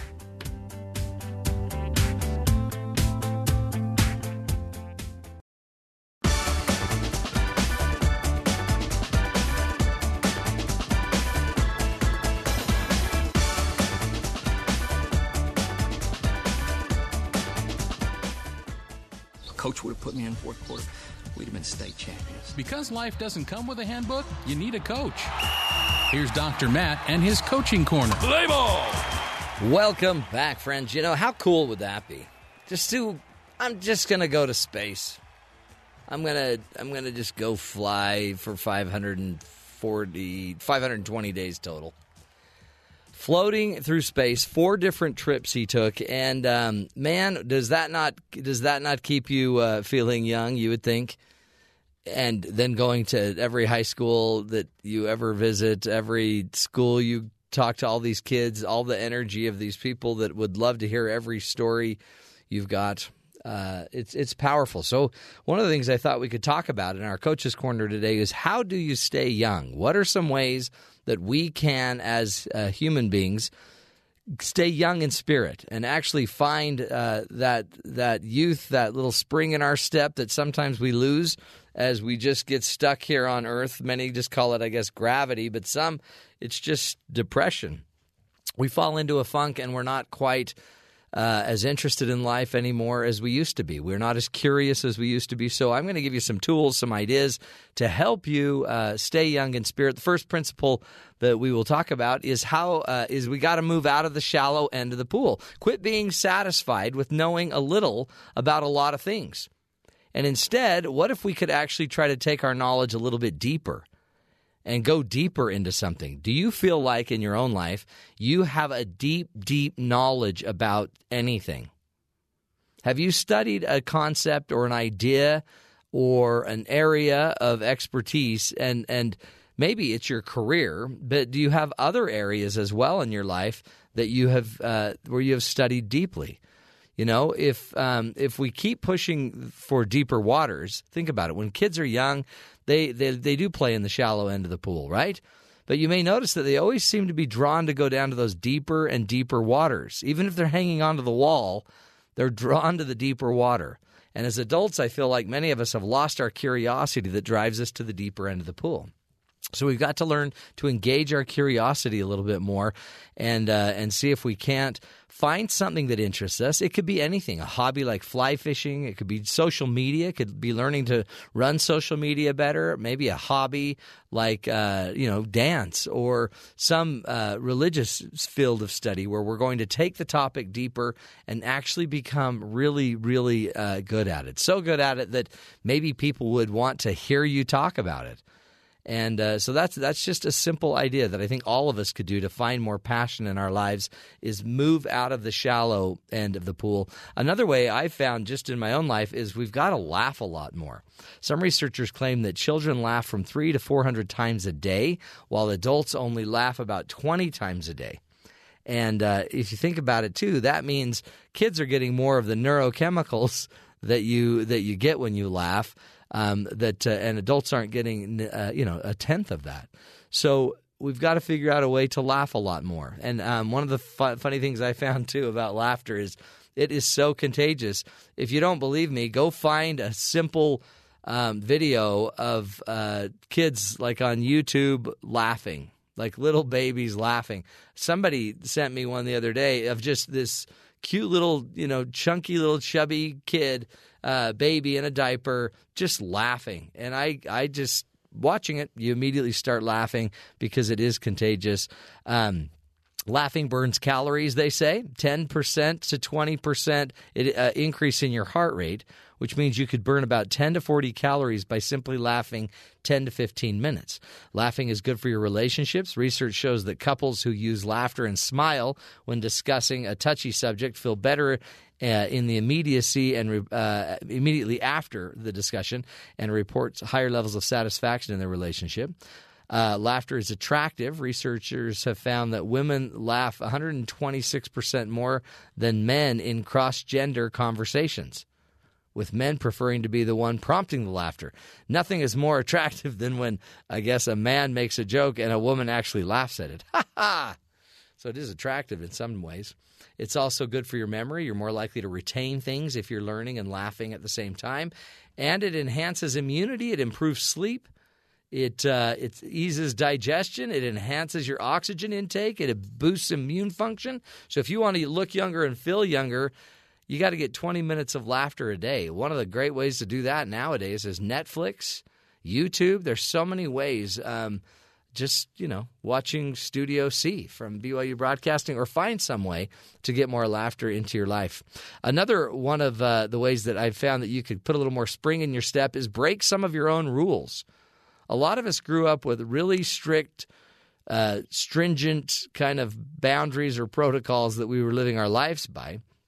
And, um, you know, I know people that uh, were empty nesters, and the minute they became empty nesters, everything in the life changed for them. They decided they're going to break a bunch of rules. They can go on short vacations, they could go take extended weekends. They don't even have to dress to walk around the house anymore.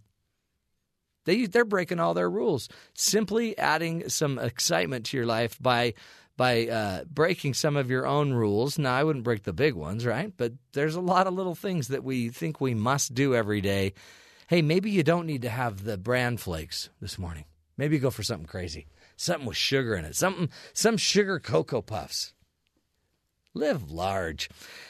And another uh, simple one is just simply to adapt a life of awe. Awe is that feeling you feel when you look at the Grand Canyon and you're blown away. Or you see an animal in nature and you're like, and you want to pull your car over and watch it. We just need to find more awe in our lives. So let's push our limits uh, and let's today spend a little more time looking for something that literally just makes us stop and think, wow, cool, cool stuff. Anyway, some basic rules for all of us to, uh, you know, get that young spirit back in us.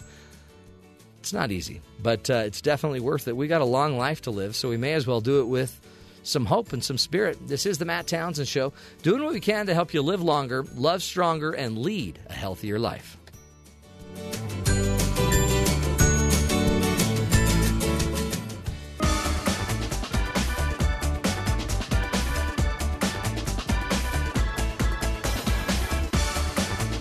Earlier in the program, uh, we revisited part of an interview that Dr. Matt conducted with Judith Fein, who's a, a who's she's an award-winning travel journalist who is also the author of "Life Is a Trip: The Transformative Magic of Travel." And uh, we're going to finish off that interview. Judith Fein begins by telling a story about talking with a stranger, which led to meeting some fascinating people. Well, I live in Santa Fe, New Mexico. Okay, yeah, beautiful. Okay, so there was an art show here this past weekend. And I went, and they had galleries from around the world, contemporary art. And you'd say, that's not really adventure. You go and look at art. But I walked in, and there was somebody I knew, and she was with a gentleman, and she said, "I want to introduce you to this man. He's one of the artists from South Africa." And I said, "Hi, how you doing?" And I said to him, "What is your tribal affiliation?" Huh. And he said, "I am Zulu." And I said, "Can I tell you a really weird experience my husband and I had in South Africa?" And he said, "Sure, go ahead." And I said, "My husband, we we flew in a pr- plane that was not properly pressurized, I think, and he had bad allergies. Oh, It went into his ear, Yeah. and he was almost his eardrum was almost going to burst. And we went to every doctor you can imagine, and he was taking antibiotics and steroids. Absolutely nothing was helping him. So I said to him, almost as a joke, "Let's go to a to a Zulu healer, to a Zulu Sangoma, they're called." uh-huh. And we went. And she did this ceremony. He never told her what was wrong. But she looked at him and she said, it, it it wasn't in English, it was translated, but she said, You think the problem is your ear, but the problem is your ancestors. You don't know how to connect to your ancestors. And she tells my husband a ceremony to do with lighting candles, and he does it. And he invites in his ancestors, and his ear got better when he went home. Holy cow. So I t- it was quite an Yeah. experience, and I told this experience to this strange to the stranger, a guy from South Africa, and he said to me, "Can I tell you a secret?" And I said, "Well, of course you can." And he said, "One of the artists here is a Zulu Sangoma from South Africa." Holy cow. So I said, "Of course, of course, I want to meet her." So he takes me to play where I would never have gone. I No, would never have no. talked. That's the deal. And she looks at me and she says to me, "There's a woman standing next to you. I think it's your mother's mother." And I said, "Oh, wow! How could you know that?" Uh, my last book was about the importance of the ancestors, and it was about my mother's mother. Oh, my heavens. So I'm just telling Yeah. you how going to an art show. I mean, that was a longer story than I No, intended. but look at the, all the connections because, like, you even just asked him, what's your tribal affiliation? If you haven't ever dealt with anybody in Africa, you wouldn't know to ask that. But so one experience leads to the next, which it almost just seems like, you know, it just it gets more rich and more rich. more. it- And you know something? People are very afraid to ask questions. Yeah. Why do you think that is? Well, I, I, maybe we don't want to offend, or we don't want to seem ignorant Oh, that's an. in- Well, you're very interesting. on both sides. you don't want to offend. You don't. Okay, first of all, if you come from another culture from a person, um, you will offend. Yeah. There's something you're going to do in the course of being with someone from another culture or traveling to another culture. But you know what? It's forgiven. You haven't murdered anybody. right. You just asked a Someone say, question. you know, they'll say to you, you know, in our culture, it's not polite to to ask that. We went to a, um, we were in Lapland, in the north of Finland, with Sami reindeer herders. It was such a beautiful, incredible lifestyle. And I said to one of the herders, how many reindeer do you have? They were white reindeer, pristine white reindeer. And I said, how many do you have? And he was offended. He said, do I ask you how much money you have in the bank? Oh, interesting. Because that's his yeah, that was Well, his right. money. Yeah. But he wasn't angry. I said, "Oh, I'm so sorry, I didn't know." And he said, "That's okay. I know you didn't know." That's the end of it. Interesting. But lesson learned and a point made that you can now make and share. Yeah. I mean, it does make life richer. I mean, a lot of this, like you said, it's just connecting, right? It's it's about making a connection with the humans that you're around. With the humans you're in. Okay, so I have another question. Ted. Yeah. Is that okay? Yeah, please. Where do your ancestors come from? Uh, Scotland and Ireland. And how far back do you know? Um, well, I know pretty far back. Uh, well, my my family knows pretty far back, but uh, probably 400 years. Wow, that's pretty unusual. Yeah, that's that's kind of the Mormon connection, right? We're big Yes, into genealogy. Okay, so what I've been doing, another thing with connection and making your life an adventure, what I've become from my last book is I'm calling myself an emotional genealogist. Hmm. So it's not about the names and dates, which you're lucky enough Yeah. to know, if you know Yeah. the Mormon influences, yes, of course. But this is about tracking back the behaviors in your family and what you have inherited. So, in other words, you know, was there, you know, cold withholding behavior? Was there aggressive behavior? Was there, um, you know, punishing behavior? What were the behaviors? And not, you know, there were the Yeah. good ones, of course. But what are the not necessarily good behaviors that have been passed uh, down in your family? And what this requires is to start really talking to people, especially older people in your family, Yeah. about how did uh, you know Uncle Mel treat Aunt uh, Susie, right? Mm. And, get the stories, right? And, and hear the stories. and hear the stories and then see how they have impacted you in your life because even if you don't know the stories they do Yeah. they impact every choice you make every decision so i've been doing this emotional genealogy and what happens is i start talking to other people about it like I'll say to them, like I say to you, you know, um, where do your your ancestors come from? Yeah. You know, and if I'm lucky, it's someone like you. You say, I know back for 400 years, but then I say, what are some of the behaviors that you know? What did your mother and father? How did your mother and father to treat you, and how did their parents treat them? So that you understand how you fit in, and people love to Oh, ah, I think that's fantastic. And then you can share these stories. And what's amazing too is just hearing somebody's accent or hearing somebody's name. Yes. You can then start saying that you could just ask that simple question, which is if you notice how good you are at that, Judith, that's maybe the journalist in you. You you you ask the questions and the questions people like to talk about themselves to some degree.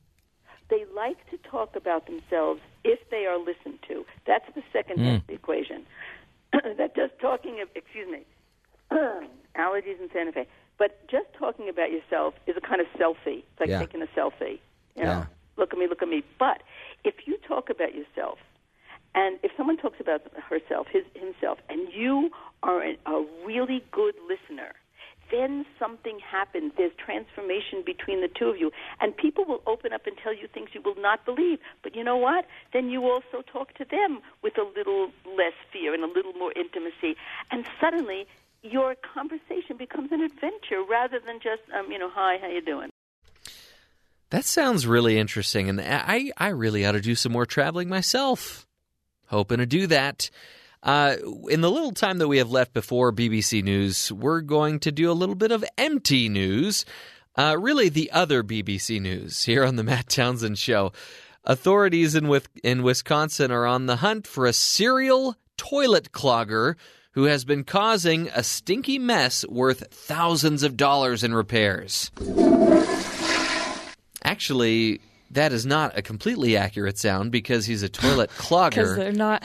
I guess we need a, a flushing at all. clogged toilet sound. The I'll suspect, yeah, the suspect has been clogging the women's bathroom at the D, uh, Deland Community Center in Sheboygan. Probably the the most fun word to say that I can think of off the top of my head. Sheboygan. That's a good one. Really, is there another word that is more fun than that? So uh, he's been clogging the women's bathroom with a 20 ounce soda bottle for the past year and a half, according to the Sheboygan Police Department. How does one do this, and how many flushes does it take? A post on the department's Facebook page read, Why do this? I don't know, but if you help us find the person, I'll tell you. This is very strange and gross, but that is the reality of life. Police and the Department of Public Works are urging the community not to throw trash in public toilets. You know, it's because of people like this that you always see those signs in bathrooms that really you read them and you, you start laughing because you would think anyone with common sense would know that you don't throw your trash down the toilet. But maybe, yeah, maybe it's just a misunderstanding. Maybe this guy just has no idea. Maybe he thinks when he downs that 20 ounce uh, bottle of cherry Coke that that's the best place for it. While he's using the women's bathroom. Or maybe he's trying to make a statement. You know, so many of these, so, many, so much of this plastic ends up back in the water anyway. I'm just going to put it right in the toilet. Maybe it's art, Maybe. like Banksy, but Sounds like a Shia LaBeouf With toilets. art thing. anyway, again, don't throw your soda bottles down the toilet. Seems like common sense, but apparently not. Anyway, when we return, we're going to be uh, continuing the fun here on the Matt Townsend Show. BBC News is up next. This is the Matt Townsend Show. Your guide on the side. Follow Dr. Matt on Twitter. At Dr. Matt Show. Call the show at 1 855 Chat BYU. This is the Matt Townsend Show. Dr. Matt Townsend. Now. On BYU Radio. BYU Radio. Good morning. Welcome back to the Matt Townsend Show. This is Jeff Simpson, joined here by Terry South and Becca Hurley as well. And coming up on the program, we've got an interesting interview and uh, really one that we ought to think closely about because it's about first impressions. First impressions have a lasting impact. Do you feel like that's been true in your life, Terry? Yes and no. Yes and no? There's some people where all they know of you is that first time they saw you and met you, and then that's you can tell that that's kind of colored every thought they've had about you. Yeah. And there's other people that seem to get by that for some reason. Uh, yeah, I think it depends on the other person. You know, if they're the type of person that can't let things go, then uh, yeah, they're gonna they're gonna remember that first impression forever. I met this guy that's he, he has a reputa- reputation of being kind of handy, being Mhm. kind of that guy that always has knows how to fix something, knows how things Yeah. operate. And we're camping, and I go to set my tent up, and I kind of fumble around with my tent for a while, and he's just looking at me, and he said something like, "Don't you know how to set this up?" Yeah. And he didn't say it, but you know, it's punctuated with "you idiot," right? He didn't say that, but that's the that's how it felt, right? Yeah. And then uh, in future interactions, that doesn't seem to, to to linger. In my mind, the first thing he ever said to me was that I was a moron, basically. Sure. You know, Yeah. even though he didn't say that, myself inner commentary finished his thought. and Yeah. that's but that's not how he he deals with me at all. I don't see that. I don't, I don't see him looking at me and then going, "Oh man, we don't want to talk to that guy." So you know, it's it's it's uh, also you know within yourself where you think you made a bad first impression. Mhm. Maybe that lingers Right. also. And I a lot of times before I meet somebody, if I know I'm going to meet somebody, I try not to have other people tell me what how I should feel about that person. Right. Because that's a little unfair to that person and, you know, maybe they didn't have a relationship a good relationship with a person that's tell, painting this negative picture. So that might be another idea, but hmm. we're going to be revisiting an interview that Dr. Matt conducted with Vivian Zayas, and uh, hopefully she'll have some good insights on first impressions. But before all that, we want to uh, talk to Terry South, though, and see what's going on around the rest of the country. An angry meeting between Donald Trump and his national security team and the military's top brass this week saw the president demand the U.S. finish its mission against ISIS in Syria within six months. An angry meeting. An angry meeting. Wow. CNN reports that during the National Security Council meeting at the White House, Trump was warned by advisors, including General Joseph Dunford, chairman of the Joint Chiefs of Staff, that leaving Syria before the job was finished would allow Russia, Turkey, and Iran to exert greater control over the country. Dunford reportedly asked the president to uh, to uh, what exactly he wanted to see happen in Syria, to which Trump replied, "U.S. troops must finish their mission against ISIS in Syria within six months." Hmm. The report states that military uh, officials, including Defense Secretary James Mattis, warned that the, the deadline was unrealistic, but Trump responded by telling his team to get it done. Trump reportedly spent much of the meeting complaining about how much the uh, Syria mission was costing the U.S. with nothing in return. Wednesday afternoon, the White House said that the U.S. continues to support the efforts in Syria and gave no timeline for any troop withdrawal, but did note that the president wants to get us out of there. Wow, six months. It isn't like you're. It isn't like a building downtown that's had a bunch of problems and let's get this done. You just can't do that because you don't know what the political situation is. If you pull out, it could turn into the same situation that caused uh, in Iraq that led to ISIS. I'm going to So- go out on a limb and say it's not going to be done in six months. No. Yeah. It's something that seems like it may linger for a while. Mm-hmm. We have two to three thousand troops. I read there, so it's not like it's a huge number. But Yeah. It has been going on for a while, And these just like Iraq take and time. Afghanistan and all this other stuff. So, uh, other news. Speaking of the White House, Wednesday to follow up on Donald Trump's surprise announcement that he would order the military to help secure the southern border, Homeland Security Secretary Kirstjen Nielsen refused to detail the size, scope, or cost of the planned deployment of the National Guard troops, but said that it was hoped they could be deployed immediately as early as Wednesday night.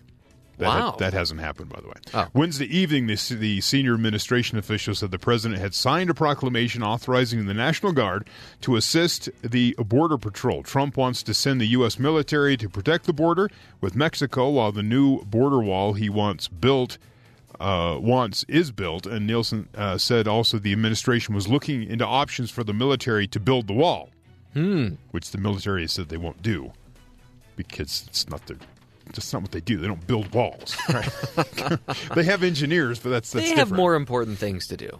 Uh, it says there. Uh, she said the administration hopes the deployment of the National Guard will begin immediately, and the Trump officials are in touch with coordinating with governors in impacted states, which means the border states of Texas, Arizona, New Mexico. I'm Yep. trying to think where the Gulf is. Yeah, right Yeah, around there. yeah. Uh, she also said that the U.S. has also been in touch with Mexico about the decision, and that Mexicans understand and respect our national sovereignty. And are they still planning on not paying for the Let's- wall? Yeah, they're Okay. not going to pay for the wall. Uh, what's interesting is the question of who's going to pay for the deployment. When Mm. uh, Obama and President Bush did it, it was kind of expensive to put the the number of troops they did on the border, and uh, they it seems to be the uh, the border states will pay for it. Could we? And I don't know if they want to pay for it. Maybe we need to have some sort of athletic competition between the United States and Mexico, Okay. and the losers have to pay for it. Does that sound like a good idea? Because you could raise money Hmm. in ticket sales, people going to these events. Okay. Uh, just hear me out. no, I'm trying to think what athletic event could work because we can't play soccer because we usually lose to Mexico. Volleyball. Weren't there a bunch of people playing volleyball over the the Mexican border or something? That would be interesting. You could Yeah. stretch the net right there. Yeah. I'm on to something. Hmm, maybe. I'll, I'll keep working on it. We'll have to see. Other news Facebook has sharply increased the number of users whose data it says may have been improperly shared with the data analytics firm Cambridge Analytica from as many as 50 million to now as many as 87 million. Whoa. Most of them in the U.S. The revelation Wednesday came as, a face, as Facebook released uh, due detailed plans to restrict data access and Shortly after a word that Mark Zuckerberg, the CEO, has agreed to testify before a House panel next week, heeding calls from lawmakers to explain Facebook's role in the 2016 election and subsequent privacy crisis. In a rare call with reporters Wednesday afternoon, Zuckerberg was contrite. He said, It's clear now that we didn't do enough at preventing abuse. We didn't take a broad enough view of what our responsibilities were. That was a huge mistake. It was my mistake. Now, wow, that's quite an apology. Not really. It's probably like the fifth or sixth time they've made a similar apology, announced new standards for privacy, and made changes on the website. Um, a lot of the changes you're going to start seeing where they put all the privacy options in one tab instead of like across like seven or eight different areas within your settings. That whole thing is happening because the European Union has passed a bunch of privacy laws and Yeah. Facebook has to get online. So they're just going to change the entire platform instead of just what shows up in Europe. But what else can you do? I mean, it sounds like he's doing what I guess you're supposed to Sure, do. but this is like the sixth time they've come out and gone, you Mm. know, we've made a mistake. Uh, we just, it was kind of an oversight. We didn't see the scope of the problem. It's just, it's the same argument each time when they have a privacy issue. Do you think somebody like Mark Zuckerberg is just so annoyed to have to deal with all Yeah, of these issues? absolutely. This isn't what he wants to be doing. The platform is supposed to change the world, unite the world, slash sell everyone's data for advertising because Yeah. that's how they make money. Yeah, of That's course. the whole point. So everything they're doing is actually against their business plan. Which is another issue. Finally, uh, Crystal Gail Amerson, 29, said she woke up around 4 a.m. Sunday with stomach pains that had her running back and forth between the bathroom and the bedroom for more than an hour. I had Chinese food the night before, and I kind of figured maybe I had food poisoning or something like that, she said. But it turned out there was nothing wrong with the uh, the chicken that she had eaten at the uh, the restaurant the previous night. Unbeknownst to her, she was actually 37 weeks pregnant and was on her on the verge of giving birth to her second son. Uh, okay, every Yeah. time we hear one of these stories, Uh-huh. you just your first thought is, how on earth does she not know that she's My, pregnant? my wife's always like liar because there's Oh, no yeah. way.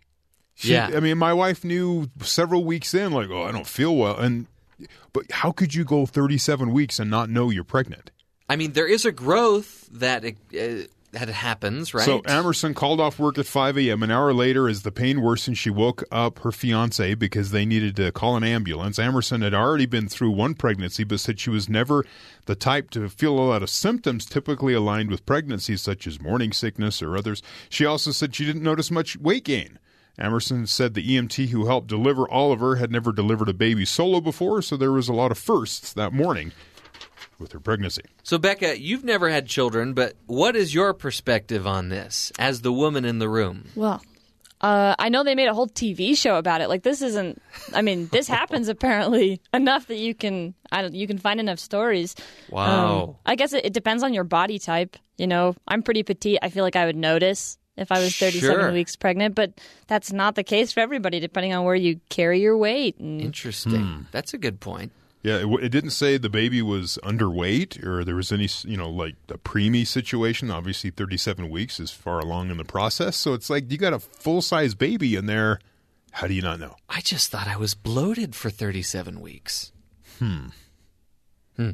And how do you not notice like a at least a six pound, you know, weight gain? But then it's more than that with everything else involved. Yeah, that is crazy. You know, I think, Becca, you have a good point, though. That probably has to do with your body weight or your body type before getting pregnant. Ah, Or, or is it like an insurance scam? well, that could be. I don't know. I Well, don't know how that would work. I don't think because- those pre-existing condition things uh, apply in pregnancy, though. Oh, Yeah, as far as I know. okay. But what do I Just know? trying to think of another reason why this story would keep. I mean, it comes up every few months. There's Sure somebody does. else who has an unexpected pregnancy, and like, really? I mean, talk about a surprise. You know? Oh, yeah. Like, oh, you were a surprise. That adds a whole nother level. The This- unexpected part's usually at the beginning of the process, not at the end when you're having the kid. You're Right. like, whoa, hey, This is the type of thing that you, you kind of alluded to this, Terry, but this is the type of thing that would probably make my wife a little mad. Yeah. Because she does not have pleasant pregnancies Hmm. or like, oh, it's 37 weeks. I'm I'm now just now starting to feel pain. Yeah, she struggles for most of the time. Yeah. It's tough. But I guess if most most people would prefer that process, because it sounds like it's pretty easy for that woman. Yep. She just kind of hey, just pregnant, no problem. Or other people have you know sicknesses and other issues along with it. So Well, we wish her well, and uh, maybe some of that pain will come in during the actual delivery, but we don't need to talk about that. When we return, uh, we're going to be revisiting an interview that Dr. Matt conducted with Vivian Zayas about first impressions and how they have a lasting impact here on The Matt Townsend Show.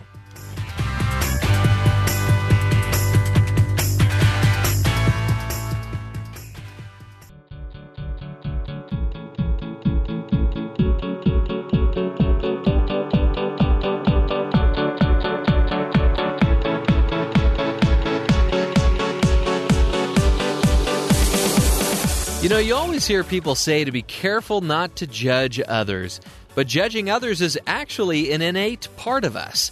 When we first meet someone, our brains automatically start making judgments about them based on anything we see or gather about them in the first seven seconds. But could the first seven seconds with someone actually determine the rest of your relationship with them? Well, Vivian Zayas, an associate professor of psychology at Cornell University, joined us several months ago to discuss her research on the impact of first impressions on relationships. Matt Townsend began the interview by asking if first impressions really do stick with us. I mean, that's a really great question. We are social beings and we want to make sense of another person. So when we meet someone, we fill in the blanks. We want to be able to predict what they're going to do. And especially, we want to know if this is a person that we can trust, right? So we want to be able to know is this a someone who we can trust or someone that's going to be threatening to us? Um, and we, as you said, we use a number, we use all available information to make a quick assessment about whether we are going to trust this person and also what this person um, might do in the future. That- And No, go ahead. And in some of our research, what we find is that uh, impressions that we form, even based on simply viewing a photograph, that those impressions are pretty predictive of how you're going to feel about the person after you've had an extensive 20 minute interaction where you're trying to get to know the other person. So um, some of these impressions are pretty um, sticky and um, impervious to change. Now, the, the question of how long, you know, how much information do you need to change that initial impression is one that we're still Hmm. information about. So really, but but I mean, you can see because the this this first impression part of our brain, I'm assuming, is all about you know survival, fight or flight, safety first, and it would you would think that it would probably create a pretty deep belief system or a belief set, and uh, it seems like that might be hard to pull out later. Um, I, you are right that we, if you think about our whole entire life, we have a lot of experience with people. We have a lot of experience with faces. And we become experts in processing faces and associating faces with certain types of behaviors. So we are very uh, skilled at making inferences based simply on a face.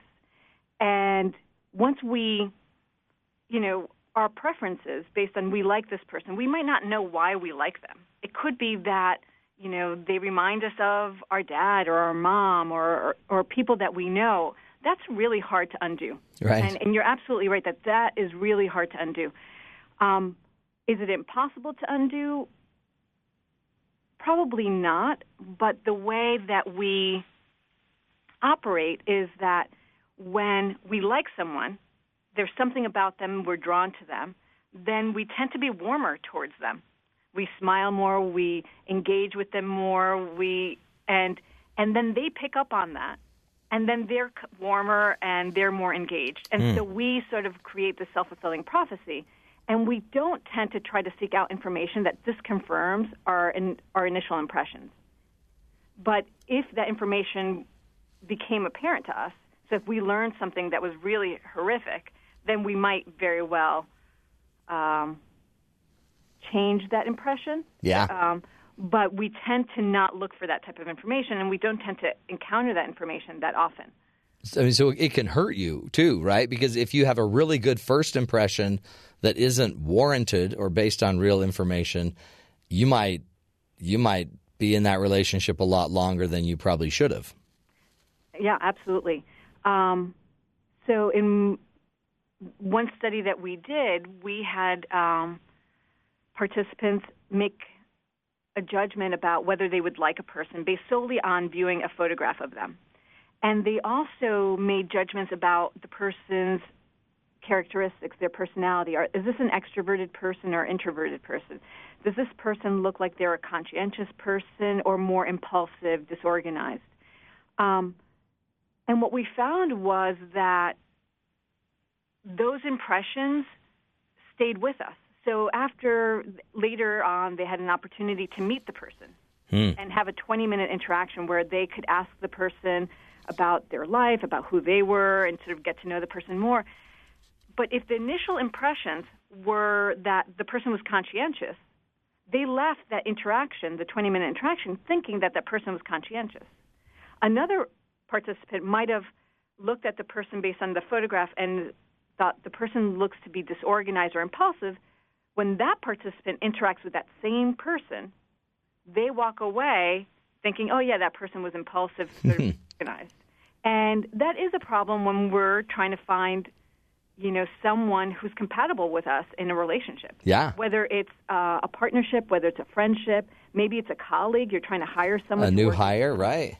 Um, so we may be led astray when by these initial impressions. So the initial impression may actually then set us on the path of trying to validate the first impression.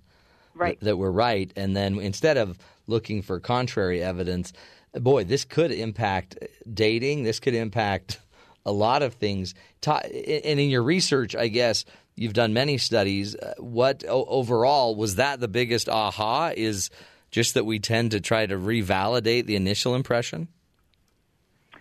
Um, well, the in social psychology, we've known that we tend to, as human beings, we tend to seek out information that that reaffirms what we already know. Um, I think here, uh, one of the takeaways is with regards to these are very subtle preferences um, based on a photograph. So we had people look at a photograph. Do you like this person? Do you not like this person? And and those they were re- relatively subtle judgments. I mean, people didn't really have they didn't Yeah. dislike. They were more neutral or lukewarm, and that that continued. Those impressions stayed with them even after meeting with them for 20 minutes, but that it colored how they judged their personality. I think that was very powerful Hmm. there to to see that it wasn't that oh I, I still like that person, but they walked away with a completely different view of that person, one that actually didn't match who the person was. Hmm. Like made up? We did did they make up I guess they just selected the things and then, you know, went with them? Well, it's um, our thinking is that when you like someone, you make a number of inferences about other characteristics. You tend to think that they are socially skilled, that they um, have better relationships, that they do better at work. This is called the halo effect. And when we, in this context, in uh, our study, when participants had a chance to interact with another person for 20 minutes, you're getting some information about who they are, but you still don't know a lot. And we fill in the blanks. And we tend to fill in the blanks by thinking that the person has these personality characteristics that are actually um, very difficult to assess in a, even in a 20 minute interaction. The one personality characteristic that people tended to show that they were, were revising their initial impressions was on extroversion. And our thinking is because that's a, um, a personality trait that is readily apparent uh, in a social interaction. Mhm. So it's much easier to see, oh, that person seems like they're a little bit introverted versus extroverted in a 20 minute interaction. It's a bit harder, not obviously not impossible, but a bit harder to see if someone is uh, conscientious, right? Unless they're pulling out their planner or Right. telling you about their schedule. We we don't have that information. We're not seeking it out, and then we then fill in the blanks, and we we tend to think that if we like someone, well, they're probably organized, um, and you know, they tend to follow through with what they say. So we we then just fill in the blanks, Yeah. we don't have the actual information. So what I'm learning is uh, we have a first impression. We're really, I, I guess this is part of our problem about impressions, first impressions or benefits. We're very efficient. It seems like we very efficiently gather a bunch of information that's available to us, and we make a, we make an interpretation, and I, and that's probably to save ourselves to protect ourselves. But uh, overall, are our first impressions very accurate? That is a, you know, really great question. In this particular study, depends on the judgment, right? Right. So in this one, your first impression of whether you like someone, whether you will like someone, whether you would want to be friends with that person, whether you would want to go out with that person, if you're looking at a photograph and you make that guess, that's a, actually a pretty good predictor of what you will say after you have a short, you know, 20 minute interaction with that person. Huh. And so that type of judgment, you know, you might not know the person. You might really not have a really good sense of what their personality is about or but you like them. Mm-hmm. And after a 20 minute interaction, you will probably still like them. And so I think that type of judgment, you are accurate there at um, Now, are you accurate? Are you make? Are you only gathering the data that makes sure you're accurate? Well, we're using in in those types of liking judgments, we rely a lot on facial appearance. Uh huh. And you know, again, we've had so much experience with different people in our lives. We're familiar with some people. Some people f- feel like we know them, they know us, and that's you know based on facial appearance. Yeah, yeah. And when we see a face, one of the first um, judgments that we make is, you know, trustworthy or not. And there's a study by um, Cooper um, where they scanned people in an fMRI scanner to see what were the brain regions that were activated while people are judging another person Hmm. um, based looking at solely their photograph. And people here were making judgments about whether they would date the person or not. And what they found was that one region that was activated is a region that's involved in self-referential thinking. And the think the assumption that the authors made were, was that what people are doing is saying, you know, is this person like me? Are they similar to me? Huh. And often what we do when we judge whether we like someone, whether we would date someone, it's not so much that we're saying, oh, they're really attractive versus not, but you're saying, are they for me? Are they someone that I could be with? And it's real. You can imagine a situation where you say, "Oh yeah, that person's really attractive, but I don't. They don't feel right for me." Mm-hmm. And and and we do that often. But what's really predictive is, oh, they there's something about them that feels right for me, and um, and those judgments based on a photograph do predict how you'll end up feeling uh, after that 20 minute interaction. What uh, what advice do you give now? Anything different about you know people that are dating and first impressions? Well, one thing that um, we are looking into is if we, um, during the interaction, give participants a set of questions so that they're really encouraged to get at a more deeper, more intimate level and get more um, diagnostic information about the person, whether that would help Hmm. in in the process of really getting to know who that person is and may help people sort of change their impressions if this is not the person that in the end will be right for them. Um, so we're looking to see whether these types of more guided questions might help you. Um, because currently, what happens is you see someone's photograph, you like them, then later on, a few months down the road, you get to interact with the person. You might not know that you had judged them earlier, but Mhm. what happens is that if you like the person based on their facial appearance, you tend to, as we talked about earlier, um, seek information that confirms those initial impressions, and that involves the types of questions you ask. But maybe if um, you ask different questions um, about hobbies or about, um, you know, either religious or political beliefs and so on, you might get information that might change those initial impressions. Hmm. And, It- and those may be really important pieces of information to learn about a person. Right. And also, I'm assuming you you you would go into different parts of your brain by depending on the question. Like, you're not just in your fight or flight brain if you're trying to figure out more about them. Right. You're probably in the prefrontal cortex or learning or doing something else. I mean, that that would change what you can see. Right. That's You're- powerful. Right. What a cool. So then it's kind of then then we just need some scripts, right? Something to prompt us through a better interview, which is because you see all the people now on Tinder, left, right, left, right, left, right, making these decisions very quickly, um, but not necessarily. Eventually, if you're going to make a relationship work, you're going to have to know a lot more than just the gut first impression.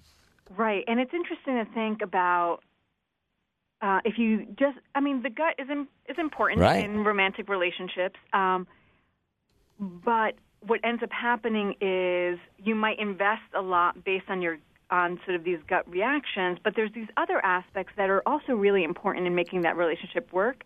And by the time that you learn about these other aspects that might actually be deal breakers, you've already invested quite a bit in this relationship, and it might be harder to, at that point, start putting on the brakes. And then you might be in a relationship that might not be ideal Yeah.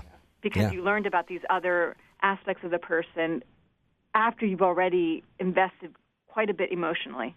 Mm. Boy, powerful though. I mean, great research, and we appreciate you uh, being willing to share it with us.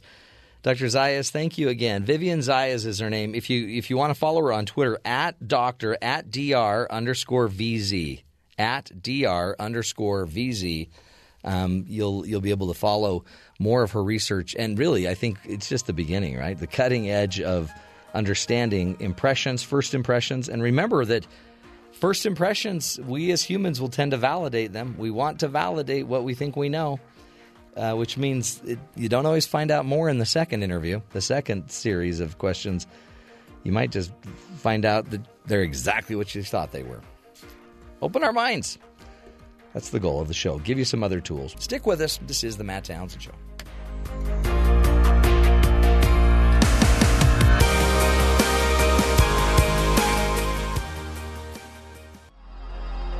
Because life doesn't come with a handbook, you need a coach. Here's Dr. Matt and his coaching corner. Welcome back, friends. You know, um, just like life, it's, it seems crazy, doesn't it? A little chaotic for many of us. But uh, there are some constants, and one of the things I wanted to talk about in this corner is uh, is see if we can't help you see that there are a few things that are going on that are predictable, that are a lot uh, easier once easier to uh, live your life once you understand a few basic rules. So here are four rules to make your life more predictable, especially in the relationship area. Uh, the first rule would be remember that your hardest relationships are your greatest teachers. Nothing is harder for us in life than to interact with other human beings. Nothing tests our own resolve more than other people. So, uh, we, we, if we could start to see that our relationships are nothing more than just another opportunity to live our values, to uh, to to grow, to develop, instead of just always assuming or, or hoping, I guess, really, that we're going to be able to to derive, uh, you know, what we're looking for out of the relationship. Like if what you want is a is a really uh, awesome deal on something, um, and you're trying to negotiate it with another human being, and that person just makes it really, really difficult. What would happen if you could see that moment as an opportunity to learn? As a fact that this this person is not just a barrier in your life, but actually, but instead, kind of a doorway to creating um, more growth, more development, to make it so the next time you're going to have a better chance of making something happen. So, see your relationships as your greatest spiritual practice and see your relationships as a teacher. Another highly predictable thing, thing that I think we could all do is assume that bad behavior is simply uh, or is generally unintentional, unaware, or unskilled people. Uh, most bad behavior are not created by a bunch of evil spawn of darkness. They're not just all out to get you. They're not all trying to figure out ways to make your life more miserable. Most of the time, it's just unintended. People were unaware or they didn't know what they were doing. No, no, no, no, Matt. Matt, they are they're totally intentional. But uh, it's a different paradigm. The minute you think it's unintentional and they're unaware, then you can actually do more about it than than just give up or fight or complain. You can actually just accept what's going on. They didn't know you were standing there when they butted in line, or they were unaware, or they were unskilled. Maybe they don't know how lines work. But um, the benefit of it is whether, by the way, it's true or not, it can make you feel different. When you uh, assume somebody didn't didn't uh, do something because of ill will, then you don't have to immediately jump to the negative conclusions that they're out to get you. You don't have to be as afraid. You don't have to be as defensive. And so, in reality, the ability that you have to shift your paradigm to assume that your husband um, you know, not wanting to talk, it, don't assume it's that he doesn't like you or doesn't care about you. Maybe it's just he doesn't know how. Or he wasn't aware that how important it was to you. Well, no, I've told him 20 times. Yeah, and he still may not be aware. Or it's unintended. He doesn't know that it's that painful for you. His intention is just to actually avoid a fight, not to hurt you. Make sense? And there's so much power in starting to see your the the people that are around you um, they're uh, not as as so harmful. Napoleon had a quote that said, "Never attribute to malice that which is adequately explained by incompetence." We don't have to attribute somebody's lack of competence to to maliciousness, because the minute you do, now you're dealing with somebody that's that's really dangerous, right? Another rule that we can that we can remember as we interact with other people in our lives is that your emotions are always about you. Emotions are there, and they're there to protect us, and they're there to help manage how we act, to help us magnify our opportunities, minimize our pains. And when we are angry at somebody uh, for something that they've done, remember that that anger is always uh, uh, is always about you. It's not about what they did. It's about you. It's about how you're interpreting it. It's about how it's impacting you. The times I am most angry or frustrated with my kids, it's about me. Well, no, man, it's because they're down playing Fortnite and they should be going to bed. Um, no, that's probably not it. Part of it might be why am I not managing my family better? Why am I not more involved? Why am I not? Why did I make the decision to buy games that I didn't feel I should buy? It's emotion is about you, and it's important because that you recognize that because the minute you sense it's about you, then you can actually do something about it. If I keep thinking that my emotion is about my everyone else that's around me that's causing my emotion, then I'm probably giving up too much pain and power over what I feel, over what I think, over what I do. Don't give up your power. Own your emotions. Allow yourself to feel what you're feeling. Let the emotion teach you where you need to dedicate more time and attention to something. And instead of just blaming others for feeling what you feel, why don't you just own your emotions and and uh, and start to see if you can't change them? And last but not least, there's an interesting uh, other lesson that's feeling lucky is just as good as being lucky. You don't need to be lucky to feel good about your life. Just the mere fact that you feel like you're lucky, that's enough.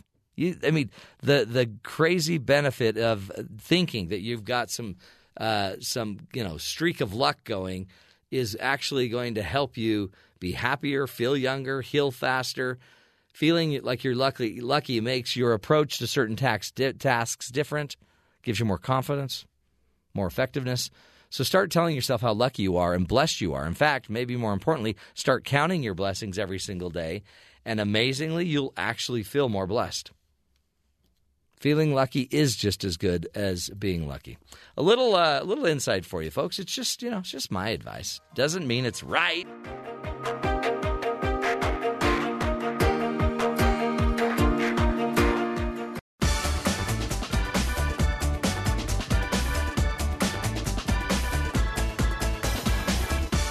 It's the part of the Matt Townsend Show where we head on down to Spencer and Jerem at BYU Sports Nation to find out what's coming up on their program here in just about 10 minutes. Spencer and Jerem, how are you? Fantastic. How are you, Jeffrey? I am doing a lot better than this guy, uh, Tony Finau. Did you guys hear about this? Oh, we saw it, and uh, our heart breaks for him. That said, and his ankle almost did as well.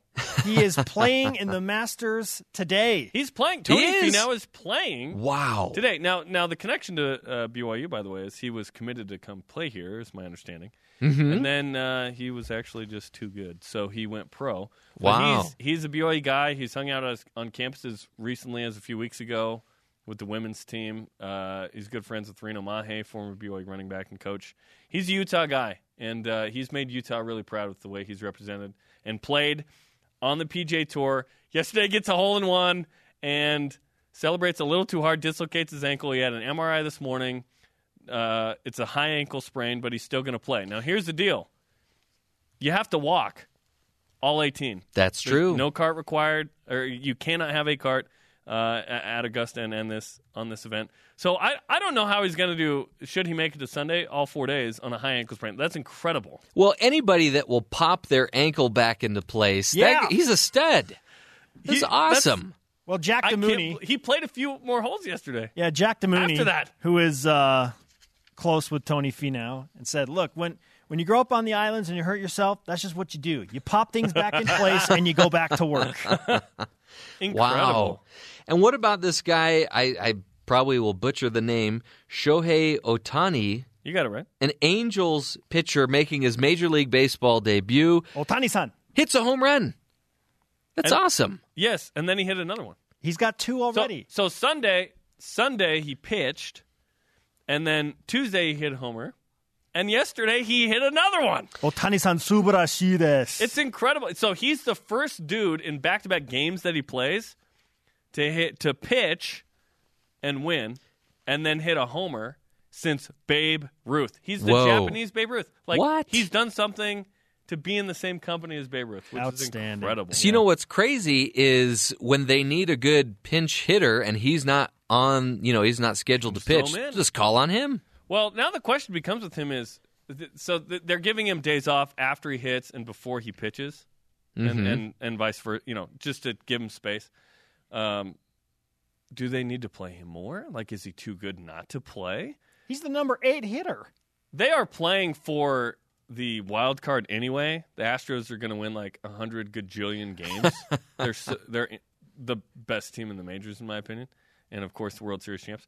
So it's an interesting you dilemma. for- Hopefully thank the you for Angels adding just- that. Yeah, hopefully the Angels just stink though, because I want the Mariners to uh, get a wild card spot as well. Really? Yeah. You know, the Mariners. They're always just like right there, and then they just can't quite pull it out. You know, story of my life, like good but not good. Story of my. Isn't that a song? One Direction. How does that go again? The story of my life. there's there's a series of YouTube videos where people have dubbed it over and uh, they sing a song like it looks like it's being sung, not like it is actually sung. Now, Does wait a minute. So you brought up a different song than the one I had in my head. What were you thinking? So of? you were singing "Story of My Life." One Direction. Yeah. Okay, but what about the other one? The story of my life. I have no idea what you're talking Oh about. boy, That wasn't enough to know what you, we're playing. Name that tune, and we didn't. you failed. Fail. You failed, or I failed, depending on how you look at it. so anyway, what is coming up on BYU Sports Nation here in just about six minutes? Oh, what isn't coming up on BYU Sports Nation? We've got the brand new ESPN College Football Power Index and their projected win totals specific to BYU. Is it enough for BYU to be bowl eligible? Hmm. I was surprised by the number. Wow. You may or may not be. Can you Yeah. can you share it with us now? No. Nope. Okay. Tune in. All right. Uh, is Mike Weir's 2003 Masters win, former BYU Cougar? Is that the greatest individual accomplishment ever as Masters uh, round one begins today? We will discuss. We've got Hmm. an Angels Triple A pitcher on the show today. His name is Taylor Cole. He is pitching for the Salt Lake Bees. He's one call away from being Shohei Ohtani's immediate teammate. Plus, Brennan Anderson, second baseman for the Batcats, the BYU baseball team, who opens up a series uh, tonight that you can listen and watch uh, at 8 Eastern on BYU TV. Cougars against Santa Clara. We'll talk to Brennan. Uh, Mike Littlewood, the head coach, yesterday telling Jason Shepard this is a must sweep series. Why? Why? And other comments about selfishness on the team, what they need to do to kind of turn things around. Speaking of selfish, I mean, you guys never give us more than just a little bit of a tease. That's the whole point. You're right. of There are only like six things. Mm. No, no, no, no. You're not selfish. You just know good TV. Coming up after the break. Exactly. That is coming up on BYU Sports Nation here in just about five minutes. Spencer and Jerem have a great show. Thank you, Thank Jeffrey. you, Jeffrey. It's still not fair, though. You realize that. They tease us with these amazing guests, interviews, stories that they're going to be doing, and we don't get any of them. Oh, come on. I know. Wait, did Matt just get here? That was his ghost. Oh, okay. He misses us. That's Well, what we hear every time he's thinking about us. Don't worry, he will be back very soon. Until then, you're stuck with me. That's not the way I would describe it. I'm sure if my mom were listening, she would say, You're blessed with me. I'll bet she is listening. Thanks, Mom. She probably is. Anyway, as you know, we like to end each one of our shows with a hero story of the day, and today is another great one. A Louisiana woman is calling Youngsville Police Chief Ricky Boudreaux her hero. This comes after Lynette Rogers fell asleep at the wheel and flipped her car into a canal on Sunday morning. Tired and behind the wheel, Rogers was rounding a steep corner on Highway 89. Wait a minute. Highway 89, just like the program on BYU Radio. Anyway, I digress. She was rounding a steep corner on Highway 89 when her car went through several signs, flipping over into the canal. She was pinned in her car upside down for hours, slipping in and out of consciousness until she says there was a saving grace. A man walking by noticed the car in the canal and called the police department to see if someone had reported the incident.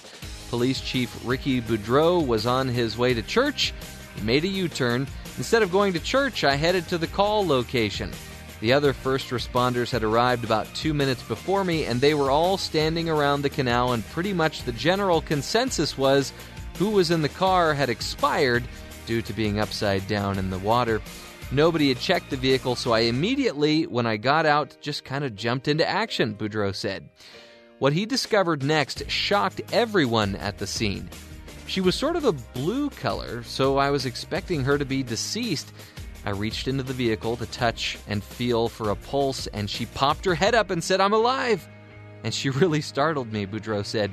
First responders worked quickly, getting Rogers out of her Jeep. Realizing her ankle was shattered, she needed medical assistance quickly. Rogers says she owes her life to Chief Boudreaux, and he will forever be my hero. Not to mention the guy that made the call to get Chief Boudreaux there. So lots of heroes in this story. And just another reminder for us each and every day that we can find ways to be a hero, even if it's in a very small way, and we encourage you to do that. That's going to be it for uh, the Matt Townsend Show today. We'll be back tomorrow, but until then, we've got BYU Sports Nation, which is coming up next.